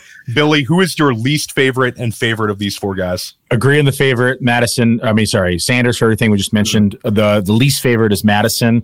I I just think he doesn't belong in this tier. I don't think that we're going to see him take the Lions, or he's going to take the, the Lions share of this, this backfield, but I don't think it's going to, I think he's going to be on a short leash, and I don't think that he's going to see the amount of touches that Dalvin Cook saw. So I would not be surprised to see, uh, you know, Dwayne McBride in the mix, Ty Chandler. We could even see Ken Nwangu probably going to get mixed in as well. I think that they're going to take a little bit more of a hot hand approach in this backfield, um, rather than just sticking with one back like we saw them do with Cook. And there's also the scenario in which Dalvin Cook actually returns, because he still has a seven million dollars offer on the table from them to return. So that's something that we need to consider as well. Uh, for me, yeah. It's a uh, in the middle here. I, I like Dobbins a little bit more than Deshaun does probably, uh, because I think even in a limited capacity, we can see him do, you know, big runs. He was number three in breakaway run rate as uh, last year, even that limited capacity at mm-hmm. ten point nine percent. So he does have the ability to take it to the house. And we saw him even, you know, down the stretch running down the sidelines with that hobbled knee, and he still looked explosive, even though he had that that hitch in his step. And so I think if he's able to, you know, get past that injury, I think um, he could have a pretty big season, because the rushing quarterback is going to open up lanes. I've loved drafted drafting Cam Akers in the sixth round when he's there. I think that he's got like a nice combination of kind of upside. I think his usage could go way up. Um, and I love the way he finished out the year last year. Uh, he kind of survived. We thought he would get cut. We thought he would get traded. And lo and behold, he ends up back in everybody's lineups and crushing it. So I'm into him. I'm with Billy. I'm fading Alexander Mattison. Also, because Madison's kind of gotten pushed up a little bit here, Billy, where, you know, you're not getting sixth round Madison. He's going to live in that fifth round, and and I'm out at that price. Um, want to keep this going, guys. I want to ju- jump into Chicago. We've got an ambiguous backfield here. None of these uh, running backs are getting drafted, even in the R B three land. Khalil Herbert has seen his A D P drop since the N F L draft, when Chicago used their fourth-round pick on Roschon Johnson. Both of those guys go significantly ahead of Deonta Foreman. There's a lot of indecision in Chicago. Sean, you brought up that this is mm-hmm. this year's Philadelphia. Which running back are you betting on at A D P? I mean, if if we're just betting on talent, uh, I'll take Khalil, Her- Khalil Herbert. Um, you know, he was second out of fifty-nine running backs in my expected yards per carry model last year. He he was first in next gen stats yards over expected per attempt. He's just a very good runner. And he's filled in for Montgomery in the past. Um, you know, the past two seasons, uh, Monty missed five games. And, you know, Herbert was the R B eighteen in points per game um, it, when he was a spot starter. So while this is potentially a two to three way murky running back by committee, I don't think, you know, any one of these guys should be in the top thirty-five. He is going in a range where you're typically drafting backs that need an injury to be an R B two. He doesn't have that. You, you know, he could just be really good and provide R B two value. Um, if one of these backs does get hurt, you know, he has that contingency upside, but he just has the clearest path to R B two value once you get outside of the top thirty-five based on talent alone. So he's the guy that out of these three, I'm betting on talent. I, I love Khalil Herbert where he's going. I, I think I'm with you. Khalil Herbert, um, you know, Matt and Billy kind of got into this a little bit. Matt's a little bit on more on Roschon. And I, I like Roschon as well. Like, I think if you asked me this mm-hmm. like uh, two months ago, yeah. I would have thought Khalil Herbert would have gotten drafted closer to R B thirty, and then you'd get Roschon kind of a little lower than where he is. But it's converged so much, probably partly because of player profiler, uh, Billy. But uh, I'm on, I, I think Khalil Herbert at R B forty, I cannot lose at that price. Um, where are you at, Billy? Uh, you know, I've been on the Herbert train here. Uh, Matt and I have had some uh, disagreements on on the rankings with these two. Yeah, golf clap. There we go. We got uh, Her- Herbert was underrated. I, I I don't have the stat in front of me, but I believe he was like top seven in the league in rushing through the first like six weeks. Um, and if we look at his his you know just fantasy out, out, output in the first eight weeks of the season, he was R B twenty, and and so. He's being drafted well outside of this range. Um, people look at this backfield and think it's very ambiguous. I think it's pretty clearly Herbert as the number one and in the running back uh, backfield. I think Roschon is battling with Foreman for the R B two spot, and that yeah. Herbert has secured the the R B one spot. The only thing I would say is that uh, one of these guys is Roschon or Herbert's going to have to step up as the pass catching back um, because Dante Foreman, that part of his game is just non-existent. Yeah. Um, and so that's the part I'm looking forward to seeing most in camp is who's going to take on that pass catching role. Um, Herbert was a liability in pass protection last year. Um, and so that's, I think if Roschon has a chance, it's going to be in, in, in third downs and in pass protection and getting the ball through the air, where I think Herbert is pretty clearly the number one on the ground. Guys, I want to quick, we're, we're at an hour twenty here, so we're, we're chugging along, but I, before we finish out, I want to touch on the tight end position. Uh, tight end is a very Uh, predictable position right now, especially for F F P C drafters. You see Travis Kelce going off yeah. the board in the first round. Mark Andrews goes off the board in the second round. T J Hawkinson's gone by mid-third. And then you see George Kittle and Kyle Pitts drafted somewhere next to each other in the fourth round. Darren Waller and Dallas Goedert go in the fifth. So, like, those guys are clearly the upper echelon tight ends right now, and we kind of know where they're going. Where where is, is is there anything that stands out to you, Sean, like this guy should not be getting drafted here? Maybe the one you're least into at A D P. Um, no, not really. I mean, it, it's pretty in line with my rankings. Like you said, it's pretty predictable. Um, I think out of those, the top five or six, it'd be Dallas Goedert. Um, just because, you know, he's the number three option and, and a pretty run-heavy offense. So I think he he has the lowest floor of those guys, but Uh, you know, love getting Travis Kelce in the first round. Um, you know, love getting Andrews if I don't get him, you know, later on.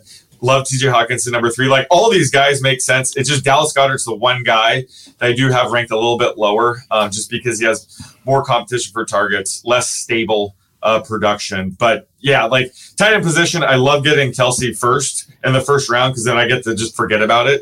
Uh, it's a very tricky position in terms of draft strategy. But, uh, no, I'm, I'm in agreement with everybody but uh, Goddard. Billy, any, anybody stand out to you right now as, as kind of egregiously priced, or is it about right? So Sean says it's, it's uh, pretty in line. He says that until week one, and we see somebody like uh, Jonnu Smith and Will Disley catch two touchdowns and finish as like tight end yeah. one and two for the week, as all of us rankers drive ourselves crazy and pull our hair out. As that's what the tight end position was last year. It was just yeah. this random shit show, and you never knew it was going to happen. And the correct answer was pick a Detroit tight end, but you never know which one it was going to be because it was always rotating. Um, I agree. I think Goddard at, at cost right now is going a little expensive just because uh, he's the clear number three in this offense, maybe even before on a week-to-week basis with Swift now in the mix. Ooh, yeah. Um, and so it's it's something that we have to consider. And the other one um, who's going around the same range for me is Kyle Pitts. And it just breaks down to the amount of volume inside of the passing game here. Uh, Atlanta, in my projections, is going to be the lowest volume pass attempt offense in the league. They added Bijan Robinson. They still have Drake London. I've been saying this for since the draft, Theo, is that something has to give. We can't have a wide receiver who's going to be inside the top twenty. We can't have a tight end inside the top five. We can't have an R B as number two. Uh, people are thinking he's going to stick seventy and eighty catches, which is not going to happen in this offense. Um, and so something has to give unless Desmond Ridder just comes out of nowhere and significantly outperforms expectations and any model that we had built on his his his success, or I should say his his opportunity from last year. Um, it's just it's it's going to be under underneath five hundred attempts, and it's going to be very hard to support three players going, you know, as number one or two at the position. Um, you know, as a wide receiver one or two, I should say, or tight, you know, tight end five and, and running back two right now off the draft boards. It's, it's just a tricky situation. I think Pitts, um, is, is going to probably not live up to those expectations. Yeah. So the, like Goddard, you're, you're absolutely right. Goddard's the one where it would be a very tough bet that he would even be second on the team in, in targets. Like, it's not going to happen. The other guys, you, you see a path for, for all of them. Um, I will say Kyle Pitts, though, to push back Billy, potentially he's getting more downfield looks if he comes back from injury, and there could be some consolidation. So I'm not completely out. I'm not, I don't think I'm completely out on any of these guys, but where what happens is when we get out of this this tier, there's a little bit less clarity. It seems like, you know, we had the the negative uh, news for Chigakonkwo, a guy that Billy and I were high on. Uh, we have obviously some some uh, target competition for guys like Dalton Kincaid, uh, but there's two tight ends that you're into, Sean, at A D P. And that's Tyler Higbee and Greg Dulcich. Yeah, uh, these are guys Billy and I have discussed for a while. I know these are targets of Billy's as well, and they're hard not to it. like at A D P. I mean, Higbee's Higbee's tight end fifteen yeah. right now on Underdog. He had one hundred eight targets last year. How high do you have Higbee, Sean? I have him really high. Uh, I have him tight end eleven, but I'm really like my raw projections are like through the roof with him. Yeah. Um, so if I really let it fly, I mean, he might be in my top eight. If I'm he's, he's number eight for me. Oh, shit. Yeah. I'm saying like, if, if I little, if I let it rip, uh, because he, he is clearly the number two target in this offense. Yeah, absolutely. Gone are the days of, you know, uh, Cooper Kupp, Brandon Cooks, Robert Woods as mm-hmm. the, the wide receiver trio. Now it's Cooper Kupp, Van Jefferson, and I think Tutu Atwell. Um, so it's, you know, Higbee's just soaking up all those non-Cooper Kupp targets in my model. Uh, and his A D P is creeping up. I think it's like maybe tight end thirteen now, but it's still too low. So I think yep. if if I don't land one, one of the top six tight ends, I have no problem punting. And getting Tyler Higbee where he is right now is just a steal. So, yeah, like I could see how you can get him at tight end eight. Yeah, I, I let it fly. I like, like I said earlier at the top of the hour, I'm a little bit more risk tolerant than the average person. Yeah, um, it shows in my rankings as well. You know, that's why y'all finish week uh, like number one one week and then number like sixty the following week. It's because I, yeah. I take a lot of calculated risks, and um, if you look at just the. the game log from Tyler Higbee, people will say, oh, well, he saw a lot of targets when Cooper Kupp went down. It's like, no, well, he saw a lot of targets when Cooper Kupp was active as well. Yeah. And even more in the beginning of the year. Um, and so I, I love Tyler Higbee this year. Clear number two for me as well. Um, the argument now begins at number three, if it's Van Jefferson or if it's going to be any right. of the other receivers, a Tutu Atwell, Puka Nacua. But it's, there's not a lot of competition for targets. And it's not like anyone in this backfield is also a target hog either. And so Higbee, to me, pretty clearly the number two option. And I love where he's been going. It's it's it's my most owned tight end. And my number two is nice. actually Dulcich. So I love to hear you say that as well. yeah, He's going to play I, that Joker role. Yeah. No, I love Dulcich. I, I loved him heading into last year. And, I mean, he missed, I think, like most of training camp, the entire preseason, wasn't able to even suit up until week six, and he still crushed, yep. uh, despite Russell Wilson's struggles. I mean, uh, Dulcich, sixteen of his fifty-five targets last year, run catchable. So if Russell Wilson, you know, bounces back this season, he's going to be even better. So th- those are my two favorite tight ends, um, you know, if I miss out on a top six or seven tight end early. You had to have loved, I mean, it, we don't want to get too hyped about Dulcich because we're going to move his A D P here, guys. But Sean Payton literally put him in the same sentence as Reggie Bush, Darren Sproles, and Alvin Kamara and said, he's our Joker. And he goes, he said that that he can line him up and find uh, advantageous matchups. And he said, the Joker player for us is not a receiver. It's either a running back or tight end with exceptional ball skills, and then you work matchups. And then he talked about all those guys, and he said those were all unique players, not just in the running game, but they had passing game skill sets that allowed you to do multiple th- things. And I think Greg does too. So wow. It's like, what are you doing, Sean Payton? And last time the time last time Sean Payton told us to draft somebody, essentially, it was Michael Thomas his his uh, rookie season. So we have to listen. Some guys lie, but Sean Payton, when he's hyping a guy up, um, he it usually delivers. So I'm wow. with you. Both those guys are great values, uh, guys. We're at we're at a buck thirty here. Sean, you were awesome. This was awesome getting a chance to pod with you. Big shout out to the Podfather for having yes. Billy and I fill in for his shoes today. This was really, really a lot of fun and truly an honor. Uh, let everybody know where they can find you and, and your awesome work. Uh, so you can find all my work at action network dot com. We also have our free app. Um, you know, I do it all, like fantasy football content, sports betting content. I'm still attacking baseball as we speak. Uh, but yeah, you can find all my work at action network dot com and check out our podcast uh, with me and Chris Raybon, the Fantasy Flex. Uh, but everything's at action network dot com. Awesome. And then Billy Muzio, you recorded press coverage yesterday. Mm-hmm. Where I believe you were you was it a co-hosting thing, or did you take the guest guest seat and Maddie Kiwoom went for it? Or I took the guest seat, Maddie Kiwoom took the host reins, and I had him host the Dominators I was drafting in the F F P C Pros versus Joes, so that way I could focus on the draft. So we had two recordings this week. This is my last of the week. I get to enjoy the weekend. I'm going to go nice. float the river, uh, you know, nice. drink some wine with the wife and and have fun with the kids this weekend, uh, and then, you know, tidy up some of the rankings because there's been a lot of moving pieces this week. That's awesome. And uh, yes, yeah, stay tuned for that episode of Press Coverage. It's dropping in about twenty minutes here, right on Roto uh, on Player Profiler YouTube. Um, and then, yeah, you can look for the Podfather is going to be appearing tonight on the Dynasty Roundtable. Matt's also going to be appearing on Trade Gods. That's going to be very cool to see. I'm going to be hosting the Dominator for Billy later this week with Mike Schopp and Adam Krautwurst of The Deep End. And then we have a Sonic Truth special uh, tomorrow. Uh, tune in, and you're going to see Alan Soslowski of RotoWire hosting the Sonic Truth special, not with Matt and I, but with Jax Falcone of The Undrafted and Memphis Young of the Dynasty Warzone, two of the best Dynasty minds out there, period, all chopping it up. That's going to be awesome. And then even more goodness, tonight Billy Muzio and I are drafting a live first-class fantasy uh, one hundred twenty-five dollars best ball draft. I think we might win two hundred thousand dollars right before your eyes tonight, Billy. Man, that um, last team that we drafted is going to be hard to beat. We're the only it's going to be we're hard. the only Jamar Chase and Garrett Wilson team in the tournament. Correct wow. me if I'm wrong. We have Chris Olave in the third round there, so we, we have do. Yeah, and Joe have, Burrow came back yeah, at the end of the fourth. Yeah. We ran pure.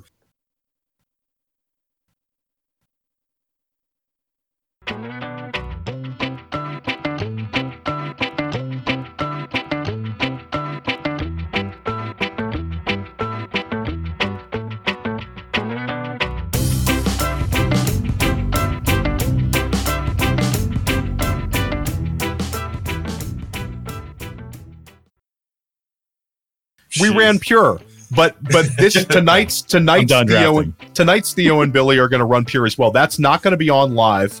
Billy and I are not doing that. We're not going to have t- like let we're going to talk openly. Yeah, you snipers and get the hell out of here. You guys, you guys can forget it. You're not going to be able to snipe us. But we'll show that at our regular time uh, Thursday at three thirty p.m. Uh, when we're usually uh, dropping our first class fantasy. So this was tremendous, and everybody have a wonderful rest of your day. But I'm about to go full Podfather here uh, for crossover week. So go ahead and hit it, Billy. And now, our guest on Mind of Mansion, one of the world's greatest rankers. And I, I talked on a podcast, so hey, if you can contribute to what we're doing, we'd love to have you. And it's on a limited capacity or full capacity, whatever it is, we'll figure something out. And so he reached out and he was like, yeah, I mean, I, I, you know, I have a, another marketing gig, but I'd love to help you with marketing. I have a lot of ideas. And so I was like, yeah, sure. And it, so he's been great. And, you know, he had thoughts about, hey, maybe this is something we can add to the mission and purpose document that I think would resonate. But also, we have people that are coming on board that don't know Player Profile. Like, I, there's a great new kid that I talked to. He's in high school, and he's helping us with our social media graphics.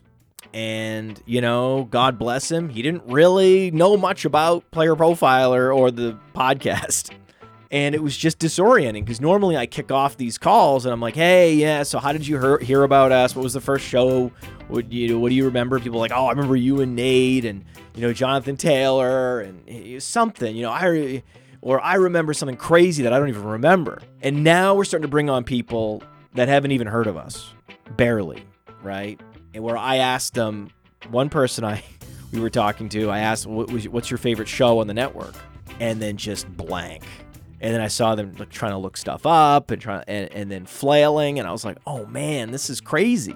This has never happened. This is this this person doesn't actually know anything about us, but they're good and they know a lot and probably would be a great asset for us. So I need to kind of get over myself and not just hire people that are already predisposed to love what we're doing. These are people I have to win over, right? It's kind of, it's interesting. It's a, it's a whole, and and it's like, yeah, dude, duh. That's most businesses. Most businesses don't have this luxury of only hiring people that are already enthusiastic about what you're doing. Most people are hiring, like, no, a lot of businesses, no one's enthusiastic about anything they're doing. They're just part of, like, the infrastructure of society. And if we don't have them, things fall apart. I've had this conversation with my daughter where she made some dismissive remark about some blue collar job. And it was awkward because I, I was like, no, you can't say that. And I don't, you shouldn't think that. And I don't actually think you think that. I think you were just trying to be funny or something. Um, or trying to just show a little attitude or whatever, but don't do that. Don't. That's, It w- and then I just, so we, we went through the simulation of, okay, what if that role in society didn't exist?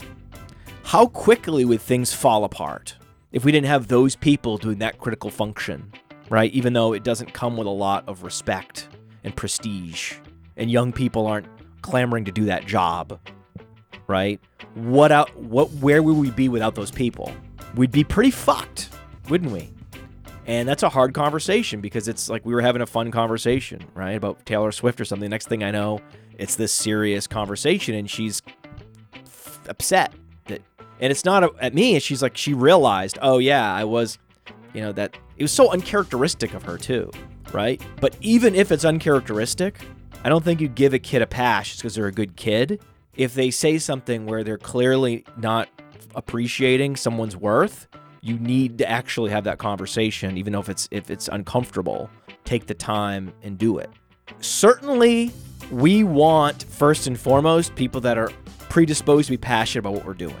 Those people have been a huge win and for our, our company. And when I've hired people that were less sort of predisposed, it hasn't worked out as well, right?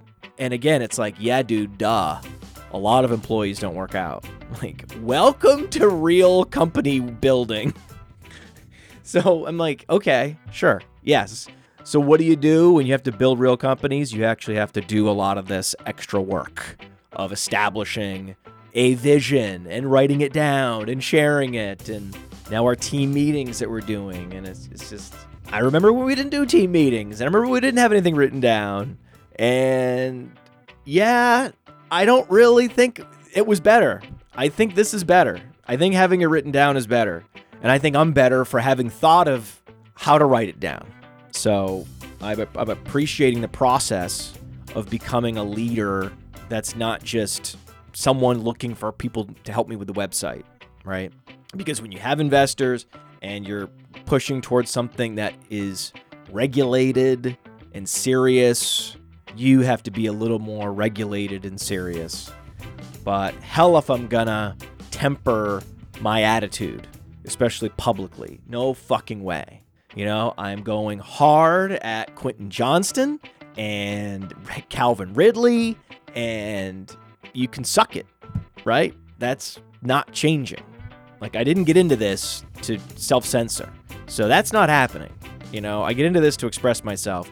Will I also do all the work on the weekends and at night and in the mornings to document everything we need to be documented and and and, and cross all the T's and dot all the I's that the regulators need and everybody else needs and the lawyers need and everything else? Sure. It stops at me becoming vanilla. It stops at me castrating my brain and my creativity. Not happening. I refuse to sterilize my hippocampus. I will not do it. I will not do it. That's not happening. That's the update from uh, the uh, from the captain's chair. We did do a big update. We've, we've moved up the athleticism on, on the veterans. We've changed the stats panel to be more robust.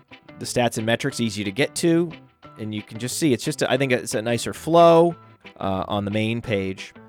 Forever, no team logo. We finally finally decided, you know what? We'll let the N F L complain. Put a little team logo in there. If the N F L complains, we'll take it down. If not, enjoy. We moved the bio into its own tab. This is actually going to have like a, a, a picture from him in college, a college photo, and then we're going to put a highlight video. Either a video that we've done focused on Tony Pollard or, or, or an N F L highlight video. And we're going to put that in there too. So we're going to we're going to enhance the bio. We've been waiting for this update to hit, so now our content team can go heavy and hard updating bios and starting to roll out news. So now we actually have news. Oh my God. This is so cool. Source, blogging the boys. Tony Pollard franchise tagged. We're going to have Jack or Maddie, others, actually do videos to, to supplement the analysis, not just a photo, not just the, the blurb, but an actual uh, uh, video. And that's why we're rolling out this new YouTube channel, Player Profiler News. It's just for shorts. It's shorts only. And we're doing, you know, thirty seconds on, and then Jack's going to have his microphone. Mike Evans has torn his A C L. That didn't happen. That was a, that was hypothetical. We're going to do some cool stuff with news. I think we can really lean into it. I know a lot of other sites have news now, but I think we can be a differentiator, um, and, and those are some of the things we'll do differently. It's pretty cool. I'm pretty happy with it and how, and how it looks. We're constantly trying to update our design of the site. A lot more real-time, constantly updating information on player profiler dot com. And then that tab structure is just going to keep growing. There's going to be an A D P analysis. There's going to be injury analysis. There's going to be contracts. There's going to be a, a stats section. There's going to be a, a college profile section. It's every month you're going to see a new tab show up. And we're just that's one of the ways we're just going to grow the overall presence of Player Profiler on the internet. So that's exciting. All right, you have to sign that deal with the devil. There were problems with them as prospects that weren't even detected by N F L teams because they drafted them in the first round. I don't know. I'll have to look that up. Nate Burleson. I think he had one. I think he had one good season. He's certainly a good broadcaster. Uh, I don't have the. I don't have his stats pulled up. He was a. He was the third round pick. Yep, third round pick from Nevada. Yep. We got Quentin Johnston in the ninth round. Shut up. We Jeez. ran pure. Based on the, the box office, it looks like the movie was just woken up. For oh, this awesome. year's Eagles, I would say it's the Bears. Shame on me.